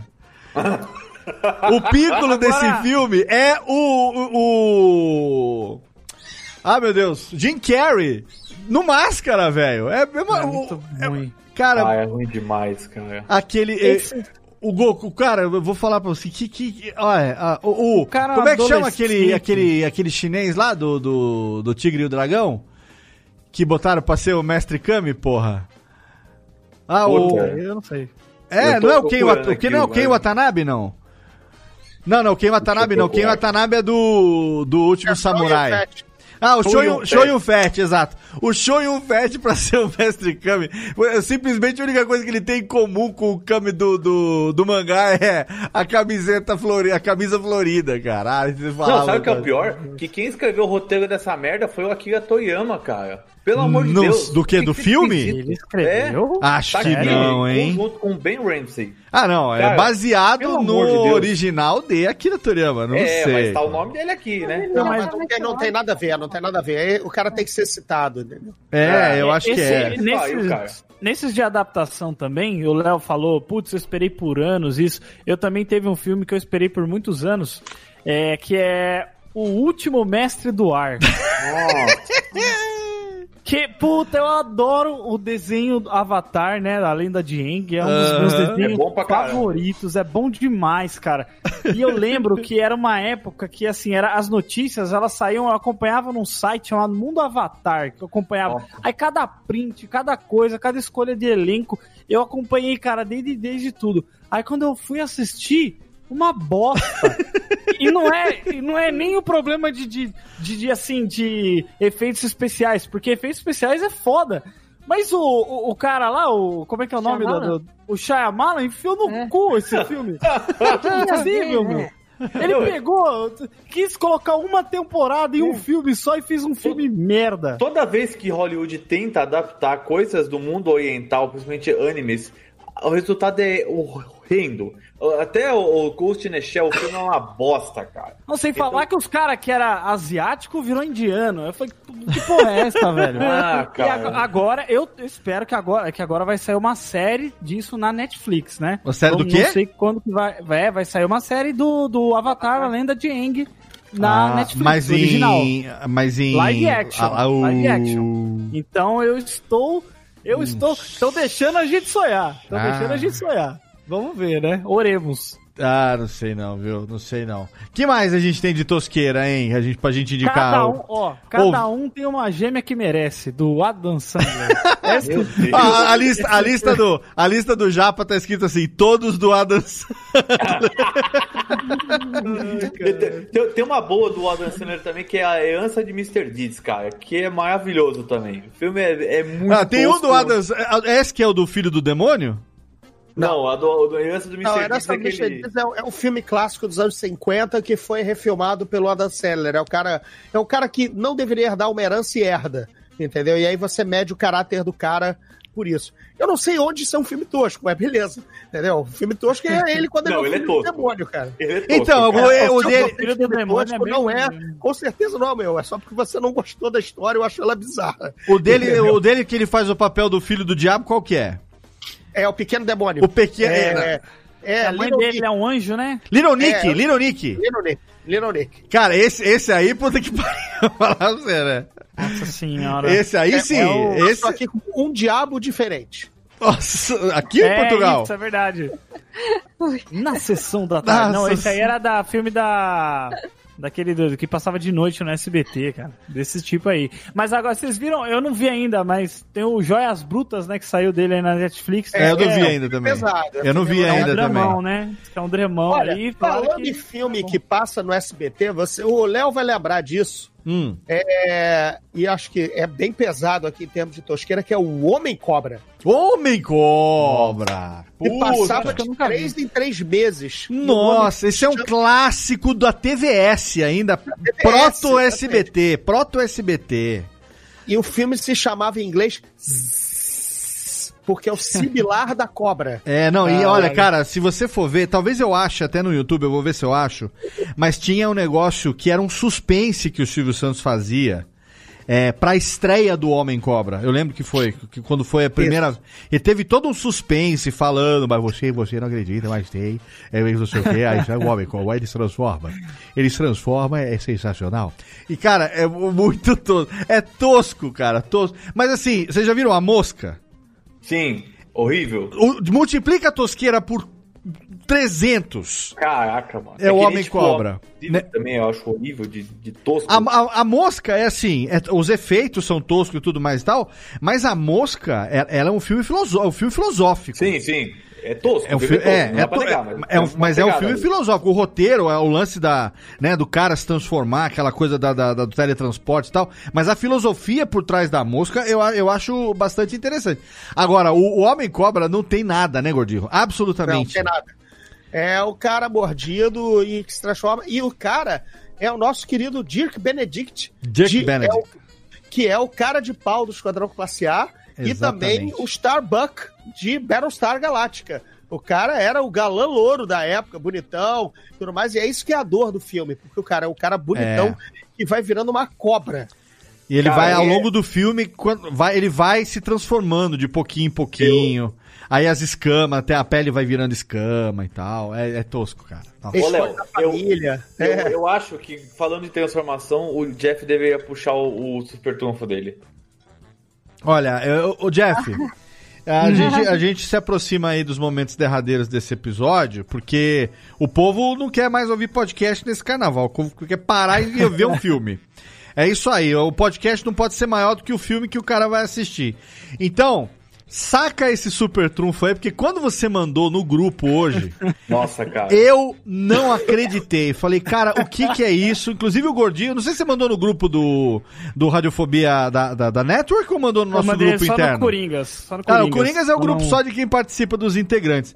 É, Mas vamos ver se o Gordinho conhece esse, porque esse Não, conseguiu e ó, superar. Deixa Sharknado no chinelo. Só posso Não. falar isso. Esse eu, eu, eu não Então- acreditei. Tem cara de meme. Pra mim tem cara de meme. Então, mas é muito real, Léo. É muito real. É um filme de 2017, até meio que recente. Quero indicar aí pros ouvintes do Radiofobia para que vocês assistam O Velocipastor.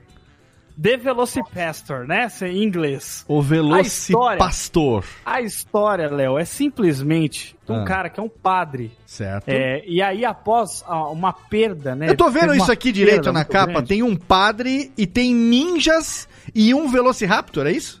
E, não, pera aí, deixa eu explicar a premissa pra você, é muito melhor do que isso. Ah, tá. É muito melhor do que isso. É assim, ó, o, o padre, ele perde, após, após ele, a perda dos seus pais, né? A perca, os manda um pais, perca. Após a perca dos seus pais. Após a perca dos É. seus pais, o que já começa que é muito bom, porque... É, É, muito bom um que ele perdeu os aqui. pais? Não. Não, porque o jeito, os efeitos que eles usam. os- ele, ele sai da igreja assim, ele cumprimenta os pais dele, aí aparece assim os pais dele na frente de um carro, e aí do nada o carro explode. Só que você só ouve o som. E quando a câmera vira pro lado do carro, tá só a rua e escrito assim: efeito carro explodido, ponto não sei o que lá, sabe? Porque os caras não tinham dinheiro pra Ah, tá de o carro explodir. E aí, e aí o ator se morrendo assim, não, não. Então, e aí após a, per- a perca desses pais, esse padre... Esse precisa- outros. É o filme precisa- assumidamente tosco, então, na sua concepção. Assumidaço, né? Tá, assumidaço. ok. Ah, tá, totalmente sem dinheiro. Tá. E aí, aí ele vai tirar um sabático aí, porque, porque ele tá muito chateado, tá muito chateado, e ele viaja pra China, onde ele encontra, né, ele herda ali um, um, um amuleto misterioso que o permite, Léo, que ele se transforme em nada mais, nada menos do que num Velociraptor. O, o padre ele vira o Velociraptor. E não só, só isso, ele luta contra ninjas. O que é muito melhor. Porque aí é incrível. Aí, aí tem várias cenas que são pérolas, assim. Ele, ele, ele tá em conflito porque ele, ele tá se transformando. E aí ele, ele, ele começa a se transformar e a mão dele é uma luvinha, assim, de, um, de umas patinhas, assim, tosquíssimas. Mas não, é, sabe, mas não é aquele tipo de filme que é baixo orçamento que tenta se levar a sério. Ele é assumidamente tosco mesmo e foda-se. Assumidamente. Ah, bom, Assu- então eu, tá. eu acho que é assumidamente, porque não é possível. não é possível. Ele não é Mas aquele. assim, é muito bom. A cena, a cena dele ali, que eu mandei a foto do, de- dele vestido de dinossauro. Um cara dentro daquele, daquele saco, né? Daqueles. Daqui. É pior, é pior que Power Parece Ranger. inflável, Ó, né? pra quem quiser, tem no YouTube o filme inteiro. Coloca aí The Velocipastor, tem no YouTube. Vocês podem assistir. Como é que chama aquele dinossauro retardado lá que eu sempre falo, ó, o dinossauro roxo lá? O Barney. Dá de 20 a 0 nesse aqui em termos de constituição física, né? Dá, dá. Nossa. Tranquilamente. O orçamento é muito maior, inclusive. Cara, eu acho que o Velocipastor é imbatível aqui, em termos de tosqueira. Vamos aqui pra indicações derradeiras, então, é, para que cada um dê a sua indicação final. Tipo assim, ah, o ouvinte deve parar tudo que ele tá fazendo agora e assistir no carnaval. A Tosqueira, o filme mais tosqueira. Então vamos lá, indicação de Jeff Barbosa. É esse, Velocipastor. Pode ser, mas eu vou colocar um aqui junto, Lanterna Verde. Ah, não, É não, não, não, não, não. Jeff, pô, tá- tava tudo bem até agora. Velocipastor, tudo bem, mas Lanterna Verde não, cara. Não, não, não, não. Aproveita, aproveita Não, aí, é não, uma não, indicação não, não. casada. Tá, mas tá. Velocipastor passa na frente aí. Velocipastor ainda. Jéssica Dalci, sua, sua tosqueira para que o ouvinte não perca tempo e seja feliz do carna, paz e raiva feliz do carnaval. Eu, eu sugeriria Uma Noite de Aventuras, que a gente falou antes, Hum. e mas tem o, o filme que a gente acabou não falando do, do Street Fighter. Até vim com a minha camisetinha aqui. Nossa! É, é pô, Street Fighter é massa. Não É, podemos eu- esquecer dele, também não podemos esquecer de Double Dragon, hein? Que também é um puta filme legal, hein? Vocês lembram do Double Dragon? Double Dragon era a maquininha do Double Flipper. Dragon. É dos garotos? É, Double Pô, esse filme é Dragon. da hora. Pô, é da vamos hora, falar de moleque. Super Mario também? Vamos falar do, do He-Man, do He-Man do Duff Landry. Aqui, tem os tem, tem aqui, tem que falar aqui as menções honrosas, né? Meu Deus O céu, He-Man do. Dolph Landry, o Super Mario. Aí, Super Tartarugas Ninja tem uns bem ruins também. Spawn, com John Leguizamo. No, ah, os, ah, os personagens do John Leguizamo é a melhor coisa daquele filme do Spawn, vai. O Spawn eu fiquei em dúvida também se ele é, se é muito ruim ou não. né, Tem que citar aqui, ó. Tem que citar aqui, ó, o Kung Pao, que saiu aqui como Kung Kung Fusão. Fusão, ah, Kung Fusão é excelente, pô, puta filme. Pedro É bom Palota, demais. qual é a tosqueira de carnaval que você recomenda? Cara, Dodgeball, Ball, vocês lembram desse filme? Sim, é, o filme do queimado. É o... Isso, com o Ben Stiller. Ben Stiller e o Vince Vaughn. Vice Vogue, cara. Ele- Eles, são, tem duas academias concorrentes. O filme eles de queimada? torneio. É, É, o, é o Dodgeball queimado, o filme, aquele, espo- aquele esporte. Aquele- Aquele jogo de recreio, né? Que você atira a bola em alguém. E aí eles disputam, é, um compra a dívida do- da academia do outro e eles vão, eles vão disputar um campeonato pra ver se, se ele consegue é, recuperar, o Vince Morgan consegue recuperar a academia dele. E ele- só que o, o Ben Stiller, ele é tipo um desses ratos de academia ultra bombado, baixista babaca. E o filme é muito tosco, mas é muito engraçado, cara. É muito tosco mesmo. E, então fica aí a recomendação do Pedro Dodgeball. E você, Gordinho, o que, que você recomenda? Qual é a, a tosqueira imperdível? Olha só, uma dupla, já que vocês falaram de vários filmes de videogame, mas vocês deixaram escapar dois. Eita. Que é o Street Fighter com o Van Damme e o último filme de nosso querido Raul Júlia, já enfraquecido pelo câncer e ainda assim dando uma puta interpretação como M. Bison. É. E temos uma- aquela cantora lourinha australiana fazendo a, a, a lutadora. Kylie Minogue. Kelly Minogue, Minogue. Kylie Minogue, exatamente. Então, temos isso aí e temos até a Min Nan Ah, né, a atriz já Min, Na, atriz- Min Na Wei faz a Chun-Li. A, a Isso, Kylie mas- Minogue, ela, o poder É. dela é engolir as pessoas com aquela boca gigante. Né? Exatamente, não. Assim, o filme tem um elenco que Ela você faz a Kemi, né? que está sendo juntado para isso. Acompanha, olha só, o filme é do Stephen de Souza, dirigido, e ele é o roteirista de Comando para Matar, outro filme tosco. E as Sim. memórias dele das filmagens valem o filme. O documentário pessoal dele ter feito Street Fighter é melhor do que o filme, sabe? Porque é bem bacana. E, o, e o segundo co-irmão é o Mortal Kombat, com o nosso querido Christophe Lambert. como- Nossa, o como- Raiden. Vamos lá, Raid, então, o deus japonês da tempestade é o Christophe Lambert. É. Ok? francês míope, tá? E, e Exatamente. tem o. Goro, tem o Goro, um animatrônico que não dá porrada, mas anda com os quatro bracinhos lá na base do animatrônico pré-CGI. Olha, vale muito a pena. Nossa senhora. E olha, eu vou deixar aqui como minha recomendação, então.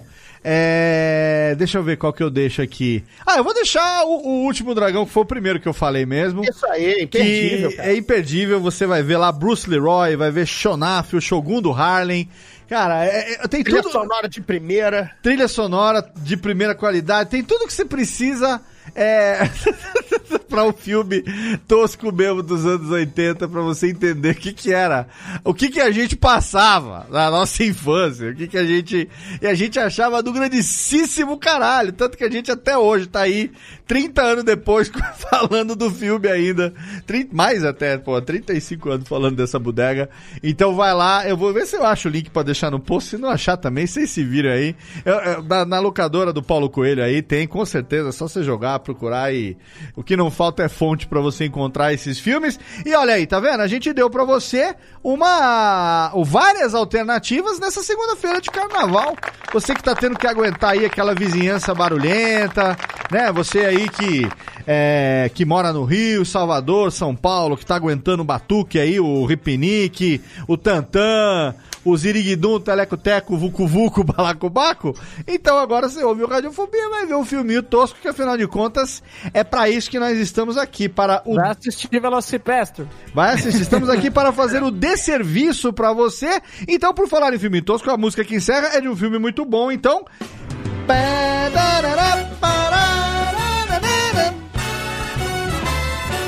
Pariu, dará. Amigo, estou aqui. Amigo, estou aqui. Sim, amigo, tô aqui encerrando mais um Radiofobia, aliás, com você.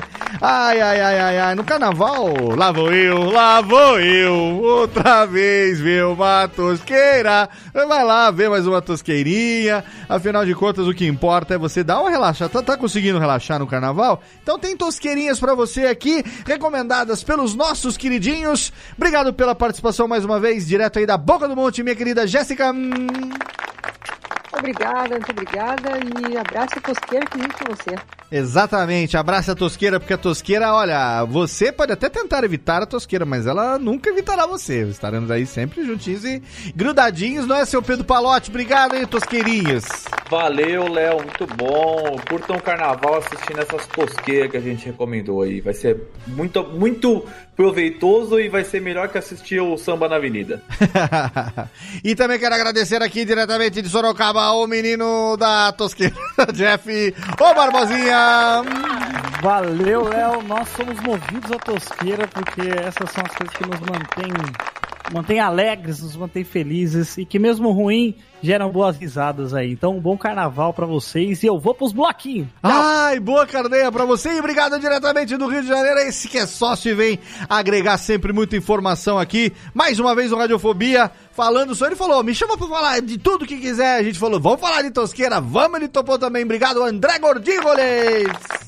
Muito, muito obrigado. E olha só, galera, lembrando, tem que ser tosco, mas tem que ser um filme feito com coração. Que aí é que é bacana. Aí a gente perdoa a tosqueira. Exatamente. Tem muita coisa aqui que a gente falou no programa de hoje, filmes que a gente gosta, filmes que a gente assistiria de novo, filmes que a gente pensaria duas vezes antes de assistir de novo, mas que com certeza a gente viu mais de uma vez na vida, muitas dessas tosqueiras a gente assistiu mais de uma vez na vida, e você aí também, que é mais jovem do que a gente, tá colecionando suas tosqueiras, o importante é seguir vida adentro colecionando suas tosqueiras, né, Gordirro? Isso aí. Lembrando que até grandes filmes, cara, tem seu momento de tosqueira. Exato. É, o, Jorge, Lucas ficou refazendo o primeiro Guerra das Estrelas até deixar de ser tosco na cabeça dele, né? Ainda que fosse excelente, né? Porra. Exatamente. Lembrando que todos os links dos nossos participantes e também do Gordirro, para você ouvir lá o Geek Mix, para você assinar o feed dos podcasts e também seguir nas redes sociais, tá tudo lá no nosso post, não deixa de acompanhar. Obrigado, Gordirro, mais uma vez pela sua participação aqui com a gente, como sempre, acrescentando demais na sua generosidade. Aguentando essa bodega aqui, vai estar todo o link lá no post para você poder acompanhar a gente. E você sabe que nós estamos aí, ó, às vésperas de completar 11 anos no ar, estamos entrando já já no 12 ano. Próximo programa vai ser um programa especialíssimo, então se prepara pra gente celebrar esta bodega. Você não sei, mas eu tô aqui sobrevivendo mais de 10 anos, eu tô aqui celebrando radiofobia.com.br barra podcast. Todo dia tem podcast no seu feed. Siga nas redes sociais, um abraço na boca e 2020, ano do podcast no Brasil, hein? Valeu.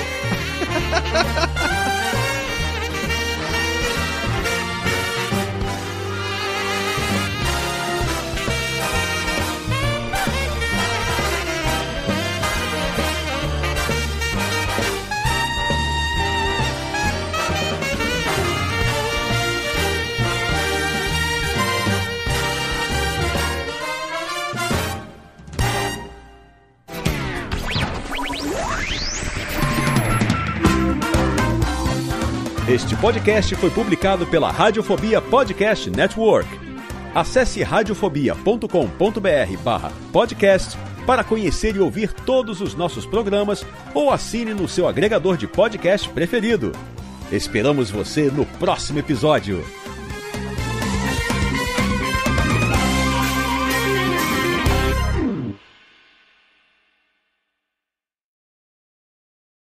Conheça o podcast Dois Empregos. O podcast do trabalhador brasileiro. Sabe aquela história absurda que aconteceu no trabalho e você contava só no bar? Pois é, a gente conta pra todo mundo no Dois Empregos. Sigilo garantido. As histórias mais engraçadas E desgraçadas. enviadas por trabalhadores do Brasil e do mundo. Saiba os bastidores de quem trabalha na Faria Lima, No SAMU, em um call center. chão de fábrica e até na NASA. Toda semana um novo episódio. Dois empregos. no seu app de podcast favorito.